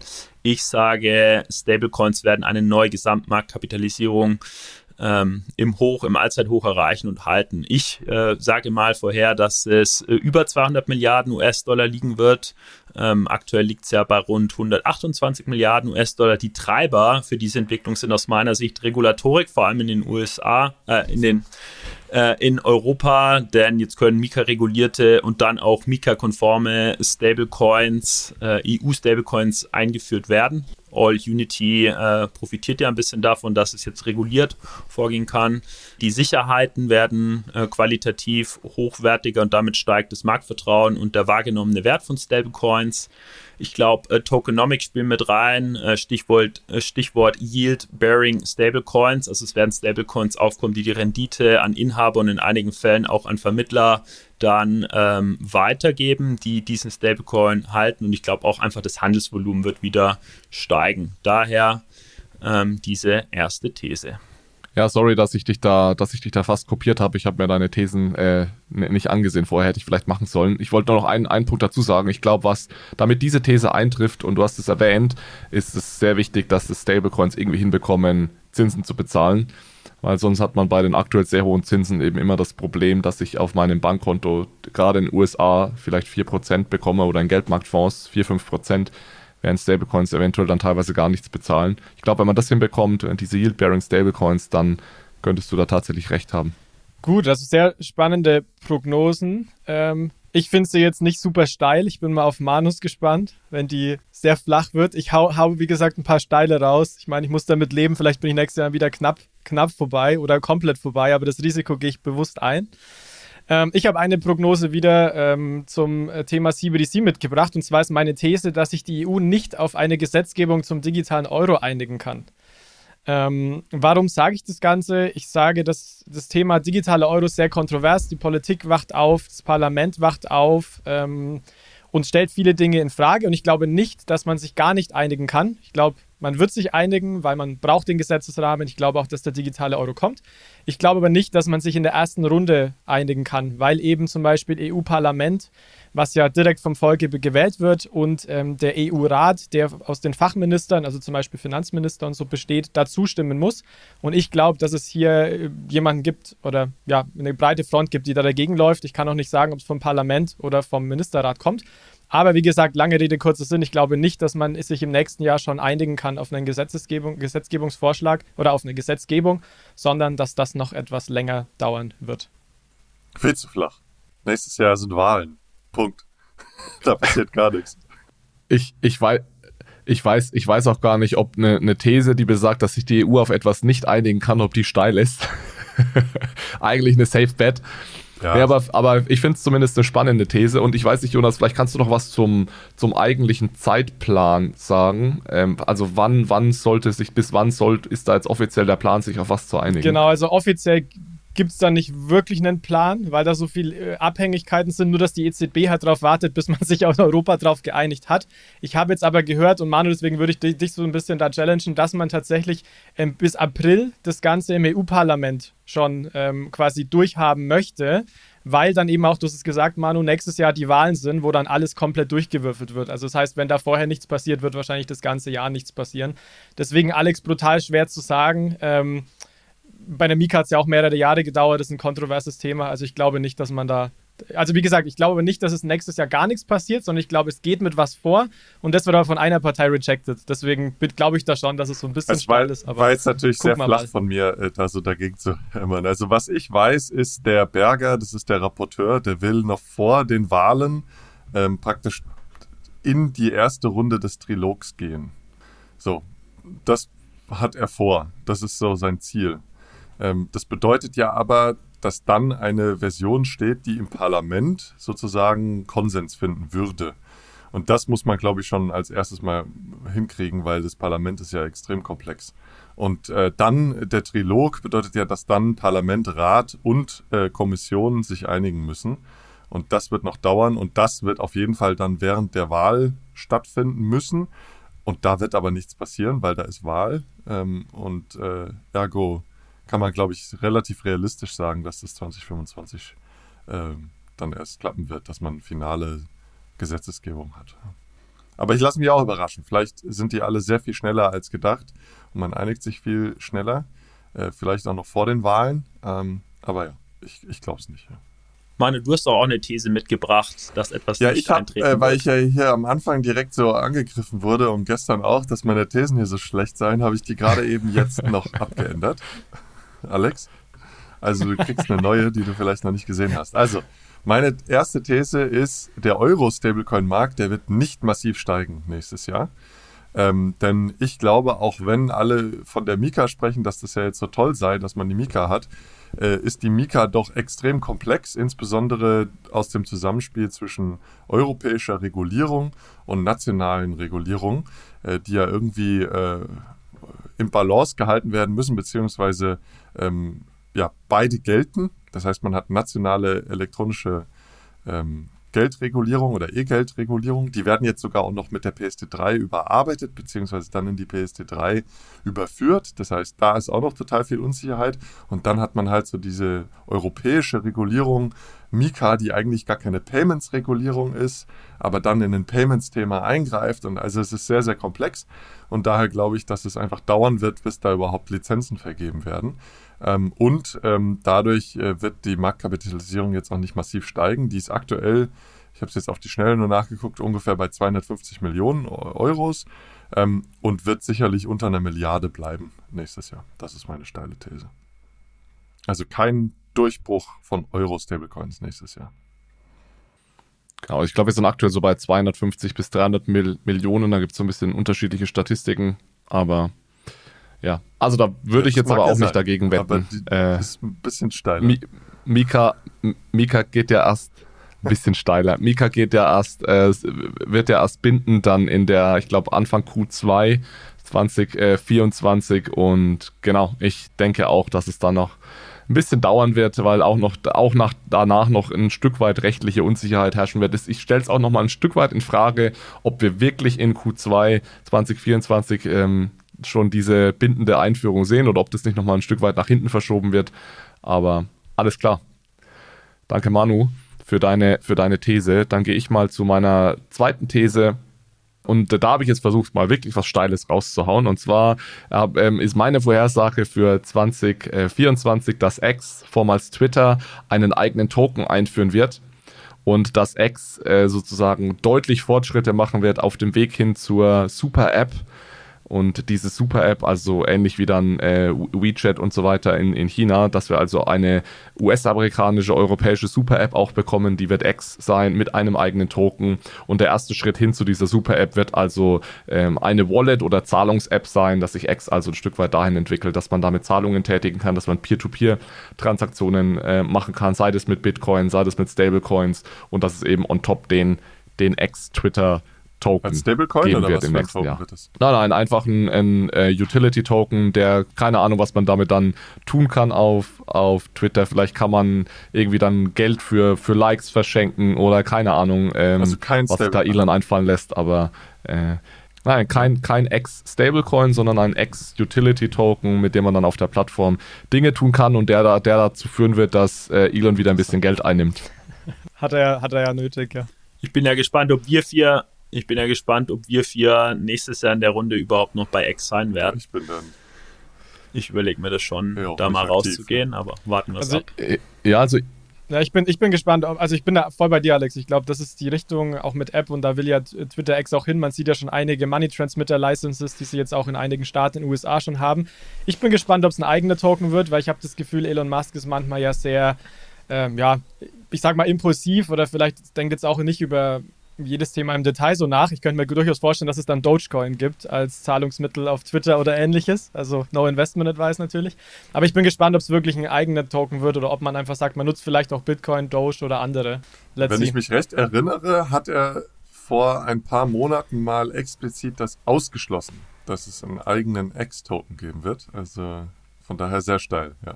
Ja, ein weiterer Grund dafür, warum einer kommen wird, meiner Meinung nach. Aber ja, ja, absolut. Also der, der Punkt ist einfach der, wenn mit X im Jahr 2024 nicht irgendwas Signifikantes passiert, im Sinne von, es wird irgendwas mal komplett umgedreht und über den Haufen geworfen, dann wird diese Plattform sterben. Und deswegen erwarte ich, dass da irgendwas sehr Signifikantes passiert. Äh, ob jetzt dieser Token kommt, klar, das ist natürlich eine sehr steile These, aber schon alleine, wenn irgendeine Zahlungsfunktion eingeführt wird, ähm, das wäre, denke ich, auch schon ein großer Schritt.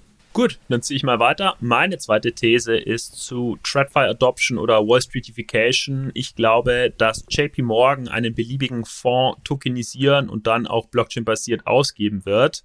Ähm, warum ähm, die, die, die Tokenisierung eines beliebigen Fonds? Na, ich glaube, wir alle spüren das Sentiment. TradFi-Häuser TradFi-Häuser sind in einem zunehmenden Hype, äh, Vermögenswerte zu tokenisieren. Mehr als 5,5 Milliarden US-Dollar an realen Vermögenswerten, also Rohstoffen, Aktien, Immobilien und mehr, wurden bereits auf der Blockchain tokenisiert. Die Quelle geben wir euch gerne mit in den Show Notes. Und die Global Financial Markets Association, also GFMA, prognostiziert auch, dass diese Zahl bis 2030 auf 16 Billionen US-Dollar anwachsen wird.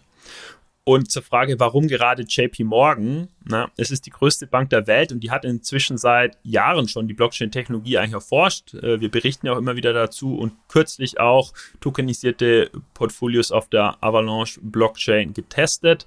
Und all diese Tests haben es JP jetzt natürlich ermöglicht, ähm, einen erheblichen Teil der Schritte im Portfolio-Management-Prozess zumindest in den Tests schon zu automatisieren, sei es Kauf, sei es Rücknahme, sei es äh, Rebalancing oder Neugewichtung. Und äh, ich denke, dass äh, JP dann im Jahr 2024 diese Erfahrungen nutzen wird, um wirklich mit einem ähm, tokenisierten Fonds live zu gehen. Also da, da muss, ich habe eine, eine Rückfrage und dann die Forderung, dass du da ein bisschen mehr, mehr, mehr bringst, weil also wenn das JP Morgan ein Fonds tokenisiert, es gibt schon ganz viele Asset Managers, die Fonds tokenisiert haben. Das heißt, das wäre eigentlich überhaupt nichts Besonderes. Das heißt, du musst mal zumindest noch irgendwie die Blockchain nennen, damit es ein bisschen spannender wird. Äh, Und die Frage, die ich habe, ist, Meinst du, dass die Bank JP Morgan einen Fonds tokenisiert als Dienstleister für einen Kunden oder meinst du, dass JP Morgan Asset Management eine, einen der eigenen Fonds tokenisiert? Letzteres. Okay, also JP Morgan Asset Management tokenisiert einen seiner Fonds, wie es ja einige andere Asset Manager oder viele andere Asset Manager schon gemacht haben. Deswegen würde ich, würde ich vorschlagen, dass du mal zumindest noch sagen, die, die Blockchain dazu nennen musst oder zumindest mal, ob es public oder private ist. Ja, ähm, dann, um bold zu bleiben, Public als Gegenentwicklung zum TradFi Space, wo eher auf Private gesetzt wird und Ethereum. Obwohl JP Morgan die Mutter aller Private Blockchains ist. Ist eingeloggt, ist eingeloggt. Ist gut, ist gut. Ich, da, aber das, das ist nämlich tatsächlich, dann wird es nämlich tatsächlich spannend bei JP Morgan, ob die ihre eigene, ob die in ihrem Private-Ökosystem bleiben, was ja bis jetzt immer der Fall war mit allem, was sie getan haben, oder ob sie da jetzt beim Fonds mal auf eine Public Blockchain gehen. Also jetzt ist eine Bold, jetzt ist eine Bold Prediction raus geworden, Michi. So haben wir das nice. gern. Gut, dann gehe ich mal weiter zu meiner zweiten These. Und zwar geht es da wieder mal um das Thema äh, Regulatorik und auch DeFi. Und zwar glaube ich, dass die US-Regulatoren gegen dezentrale Anwendungen vorgehen und dass es da konkret fünf, mindestens fünf Anklagen in den USA geben wird. Also zum Hintergrund, dieses Jahr hat es ja vor allem zentralisierte Kryptobörsen erwischt, Binance, äh, Kraken, Coinbase und so weiter und so fort, die von der SEC angeklagt wurden aus verschiedenen Gründen, haben wir ja beleuchtet, auch eben wegen der Ausgabe von nicht registrierten Wertpapieren. Ich glaube, dass für 2024 der Fokus auf DeFi liegen wird, also dass man da im Endeffekt gegen ja, ähm, dezentrale Anwendungen, sei es DEXs, vielleicht auch Landingpool-Betreiber und so weiter vorgehen möchte. Wird natürlich spannend, wie das rechtlich passieren würde, wenn zum Beispiel eine DAO dahinter steckt. Also das ähm, würde ich jetzt da vielleicht mal ausklammern. Aber ich glaube, dass es hier mehr Handlungen gegen entsprechende Unternehmen und Anwendungen geben wird. Wie gesagt, konkret mehr als fünf. Und ich glaube aber auch, dass, ähm, ist nicht unbedingt Teil der Prognose, aber dass viele Unternehmen auch merken, die in dem DeFi-Space unterwegs sind, dass ihre dass sie nicht um Regulatorik drumherum kommen. Also ich meine damit zum Beispiel, die Mika, die gilt ja auch äh, oder gilt ja nicht für, die, für alles, was DeFi ist, was komplett dezentral ist. Und da ist natürlich die Frage, was ist komplett dezentral? Das ist vermutlich eigentlich gar nichts. Und ich glaube, dass da es wirklich ein böses Erwachen auch geben wird, dass man merkt, oh, wir sind vielleicht gar nicht komplett dezentral und müssen uns jetzt an bestimmte Vorgaben, die es vielleicht dann auch in Europa schon gibt, auch halten. Dementsprechend die Prognose rund um Regulierung und äh, DeFi und genau den Fokus dann auf dezentralen Anwendungen anstelle von zentralisierten Börsen, vor allem der SEC. Ja, also der These kann ich viel abgewinnen. Ich glaube auch, dass wenn dann mal die Diskussion der SEC abgeschlossen ist, ähm, ob jetzt Kryptowerte Securities sind oder nicht, dann äh, wird es das nächste Opfer brauchen, nämlich Dezentralität selber. Ich glaube, was halt dafür wichtig sein wird, ist, dass der Regulator, also der führende Regulator in den USA überhaupt mal klar ist. Die Diskussion ist ja noch nicht vom Tisch, ob jetzt wirklich die SEC die Behörde für Kryptoregulierung ist. Sitzen diese DAOs überhaupt in den USA? Also klar, wo, wo die sitzen, ist mal die erste Frage, aber ähm, sitzen die überhaupt in den USA? Also. Wie soll eine DAO irgendwo sitzen? Ja, es gibt ja meistens schon, ich weiß jetzt nicht genau, wie die organisiert sind, aber es gibt ja wahrscheinlich schon teilweise eingetragene Firmen. Nee, also nicht. grundsätzlich ist es ein Smart Contract, wo du einen Token hast und dann damit voten kannst, ja. Und da sitzen halt die Tokenhalter irgendwo in der Welt, aber es gibt ja keine Entität. Aber dann frage ich mich, wie, was die SEC dann genau anklagen will, wenn es wirklich gar nichts gibt. Naja, was es manchmal gibt, ist gerade im DeFi-Bereich ja irgendwie ein Frontend. Ähm, zum Beispiel Uniswap, wo du dann irgendwie auf uniswap.de gehen kannst oder uniswap.com oder sowas. Das ja, sind dann natürlich. Da kannst ja keinen Leute. Aggregator anklagen für das, was er. Also du kannst ihn dafür anklagen, dass er aggregiert, aber nicht dafür für, für die Dienste, die, die darunter liegen. Ja, also es gibt ja Personen, klar definierte Personen und dann auch Unternehmen, die Services auch im DeFi-Bereich anbieten. Die kannst du natürlich rannehmen, ja. Aber Protokolle, äh, insbesondere jetzt auch dezentrale Protokolle, die auf DAOs organisiert sind, die, da gibt da gibt's niemanden. Da kannst du niemanden. Und man sieht jetzt sogar jetzt an verschiedenen Beispielen aus dem Privacy-Coin-Thema, dass es ja sogar teilweise ja Entwickler jetzt äh, belangt worden sind für Sachen, die sie programmiert haben. Also ich bin da bei dir, Alex. Ich glaube, es ist schwierig, eine rechtliche Entität ausfindig zu machen, aber ich glaube, es gibt da schon einige Wege, da auch entsprechende Unternehmen, ich sage mal, am, am Markt zu treffen. Also du könntest auch die DAO-Tokenhalter rannehmen, weil sie ja dann für eine Entscheidung gewotet haben, die dann wiederum, das ist ja dann alles äh, publik, ja, die dann wiederum irgendwie gegen geltendes Recht äh, äh, gelten, ja, oder. Okay, also eventuell dann Privatpersonen oder das Unternehmen, das der DAO selbst am nächsten ist, wird dann angeklagt. Okay, ich bin gespannt. Gut, Manu, dann gehen wir mal zu deiner zweiten und insgesamt letzten These. Genau, können wir kurz fassen. Also ich habe mich nochmal mit den zentralen Börsen auseinandergesetzt und es wird ja also Binance wird ja abgesangen. Äh, man sagt ja irgendwie, das sei auf dem absteigenden Ast und ähm, jetzt dadurch, dass die da, dass da äh, in Amerika die Klage, oder in Kanada war es ja, nee, in Amerika war es ja, äh, dass da die Klage stattgefunden hat und jetzt da auch CC noch in Amerika bleiben muss. Ähm, jetzt zurückgetreten ist, dass Binance verschwinden wird, daran glaube ich nicht. Ähm, insbesondere in Asien, wo Binance weiterhin äh, der absolute Platzhirsch ist, wird sich daran meines Erachtens auch nichts ändern. Ähm, und es wird auch neue Volumenrekorde ähm, erreichen. Und ähm, das heißt, das ist Binance, gerade in Asien, weiterhin führend, aber auch weltweit führend ähm, an Volumen. Und in den USA wird Coinbase weiterhin ähm, der größte Anteil des Handelsvolumens abdecken. Hier wird ja auch viel zum Beispiel bei Kraken gesagt. Äh, man hört überall Werbung, die sind recht aktiv. Ähm, dann gibt es noch äh, Crypto.com. Aber ich denke, auch hier wird sich Coinbase weiterhin als ja, sauberes, reguliertes Unternehmen durchsetzen, insbesondere durch Partnerschaften mit äh, anderen ähm, CFI äh, bzw. TradFi-Unternehmen. Äh, Denn da muss ja, äh, wenn jetzt die ganzen ETFs äh, äh, genehmigt werden, da wird ja ziemlich viel Nachfrage äh, auftreten und ich denke mal, da wird viel dann über Coinbase laufen. Also du sagst, ich glaube aktuell ist ja der Marktanteil bei 40 Prozent. Es ging, glaube ich, runter von 60 Prozent für Binance im Jahr 2023. Du sagst, es äh, bleibt bei diesen 40 Prozent und nominal werden sogar neue Trading-Volumen-Rekorde aufgestellt im Jahr 2024 bei Binance. Richtig. Alles klar. Gut, dann würde ich sagen, kommen wir zu einem weiteren Highlight. Und zwar unsere Bitcoin Price Prediction fürs ähm, nächste Jahr. Das ist jetzt wirklich komplett geheim. Also wir wissen nicht, was äh, irgendjemand von uns jetzt hier äh, sagen wird. Nur wie gesagt, wo wir heute stehen, wir stehen ungefähr bei 43.000 US-Dollar. Das ist quasi der, der Benchmark ähm, für heute. Und ja, bin ich gespannt. Wechseln wir vielleicht mal die Reihenfolge durch. Äh, Manu, wollen wir mit dir starten, was du uns für den äh, Bitcoin-Preis vorhersagst für nächstes Jahr?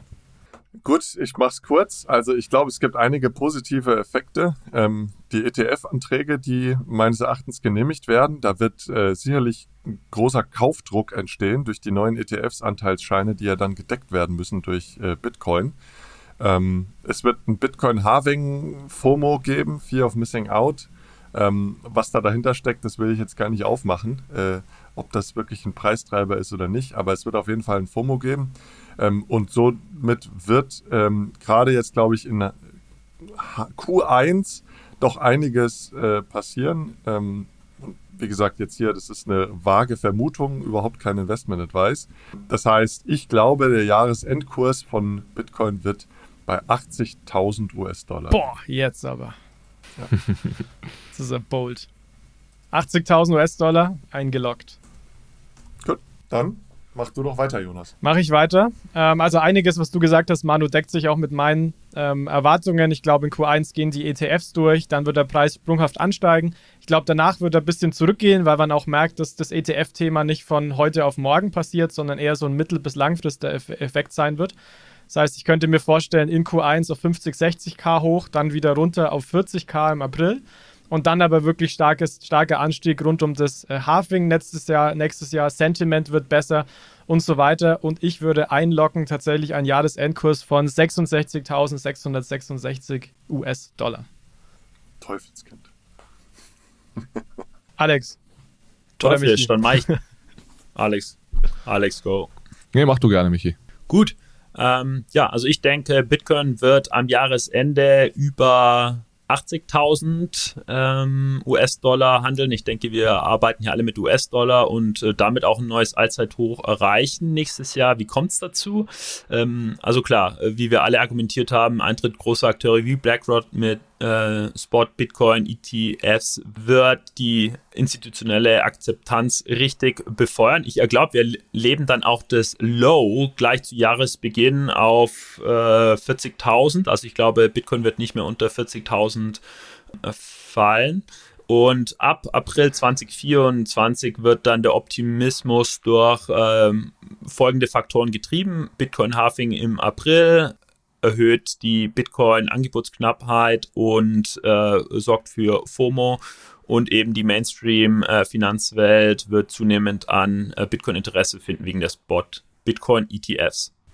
Und ähm, dann wird der Bitcoin-Preis am 9. November 2024, also genau drei Jahre nach seinem letzten Allzeithoch, ein neues Allzeithoch erreichen. Das wird über 100.000 US-Dollar liegen. Zur Erinnerung hier, Bitcoin brach im November 2020, also genau drei Jahre nach seinem Höchststand davor im November 2017 zu einem Allzeithoch aus. Und äh, wenn mein äh, Jahreshoch stimmt, ähm, wenn Bitcoin also nächstes Jahr 100.000 US-Dollar überschreitet, dann wird das Time Magazine äh, die Person oder die Gruppe Satoshi Nakamoto zum Mann oder zur Frau oder zur Gruppe des Jahres ernennen. Das sind ja Geil. viele, viele Vorsagen. Ja. Sehr spannend. Ja, da so einige so im Nebensatz mal raushauen, dass Bitcoin Genau, nie ja. mehr unter 40.000 fallen wird. Das äh, habe ich äh, bei 10.000 sehr oft gehört. Das, äh, mehrere Jahre lang äh, ging, hieß es äh, nie mehr unter 10.000. Aber da mich. Aber ich- Michi, was ist denn dein Genau. Jahresendkurs? Das weiß ich gar nicht, ob ich das verstanden habe. Ah, sorry, das habe ich gleich am äh, Anfang gesagt. Äh, 80.000. Ah, auch 80.000. Ja, aber dann. Genau. Er, hat, er hat gesagt über Da müssen wir 80.000. jetzt, äh, Also Michi hat genau, über 80.000, 80 und ein Cent 80.000 und 1 Cent, ja. Stimmt. Dann, dann haben wir da zwischen euch beide auch, zwischen euch beiden äh, eine Differenzierung. So, ich habe dieses Jahr mal eine komplett andere Strategie. Äh, ich habe ja überhaupt keine Ahnung, wo der Bitcoin-Preis nächstes Jahr sein wird. Und ähm, bei einer Zufallszeitreihe, also bei einem Random Walk, ist der Erwartungswert immer der Preis von heute. Deswegen ändere ich mal meine Strategie und äh, gehe mal etwas statistisch an die ganze Sache ran. Das heißt, der, mein Erwartungswert für den Bitcoin-Preis nächstes Jahr ist der Erwartungswert eines Random Walks. Das heißt, es ist genau der Preis von heute. Das heißt, meine Vorhersage, ich muss mal ganz kurz schauen, äh, sind 42.483 äh, US-Dollar für das Ende des Jahres 2024. Alex, drückst du dich einfach immer oder findest du Price Predictions so schwachsinnig, dass du sie einfach nicht machen möchtest? Naja, ihr habt ja jetzt dreimal ähm, das Orakel rausgeholt und habt genau erklärt, warum der Preis genau dort landen wird, wo er landen wird. Das ist ja ein, sagen wir, ein ganz großer Teil der Finanzindustrie äh, und ganz viele Menschen verdienen sich damit Geld, äh, Vorhersagen zu treffen, die dann meistens nicht eintreten. Und ja, ich nicht, dass ich da irgendwas dagegen hätte. Das ist ja, macht ja auch Spaß, darüber zu diskutieren. Aber äh, ich dachte, ich muss jetzt nicht noch eine vierte Meinung abgeben, sondern äh, ich mache mach mal ein bisschen anderen Ansatz und dann sehen wir, welcher Ansatz dann gewinnt Ende des Jahres. Gefällt mir. Gut, das heißt, um das nochmal kurz zusammenzufassen, Alex 42.480 US-Dollar, ich 66.666, dann Manuel 80.000 und du, Michi, so ein bisschen über 80.000. Wir haben jetzt mal 80.000 und einen Cent quasi eingeloggt. Sehr gut. Gut, dann würde ich sagen, super Episode. Ähm, guter Abschluss des Jahres, wenn ihr das Ganze noch äh, am ersten Tag des Erscheinens in 2023 hört oder tolle äh, erste Episode für euch, wenn ihr es Anfang 2024 ähm, hört. Natürlich an der Stelle auch nochmal ein riesiges Dankeschön an alle von euch fürs Hören, für die Unterstützung. Wir haben wirklich tolle Interaktionen in Telegram, auch immer mehr Interaktionen, die wir über LinkedIn und Twitter bekommen oder auch E-Mails, die ihr, ähm, die ihr uns schreibt. Äh, dementsprechend da wirklich ein riesen, riesen Dankeschön. Fehlt uns natürlich weiter, wenn ihr, ähm, wenn ihr uns gut findet und lasst uns dann wirklich 2024 wieder durchstarten und die Education rund um den Bereich einfach weiterhin vorantreiben. Wir werden weiterhin da sein und wie die Bitcoin-Blockchain verlässlich ja keine Blöcke, sondern Episoden produzieren. Dementsprechend, wir sind auf jeden Fall an eurer Seite und danke an der Stelle nochmal an alle.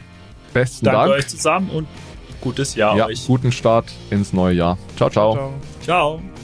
Achtung, Disclaimer. Die Inhalte spiegeln die private Meinung der Hosts wider, dienen ausschließlich der allgemeinen Information und stellen keine Anlageberatung oder Kaufempfehlung dar. Es gilt, do your own research, informiert euch, bevor ihr Investments tätigt. Das alles findet ihr auch auf unserer Website unter www.bfrr.de/disclaimer.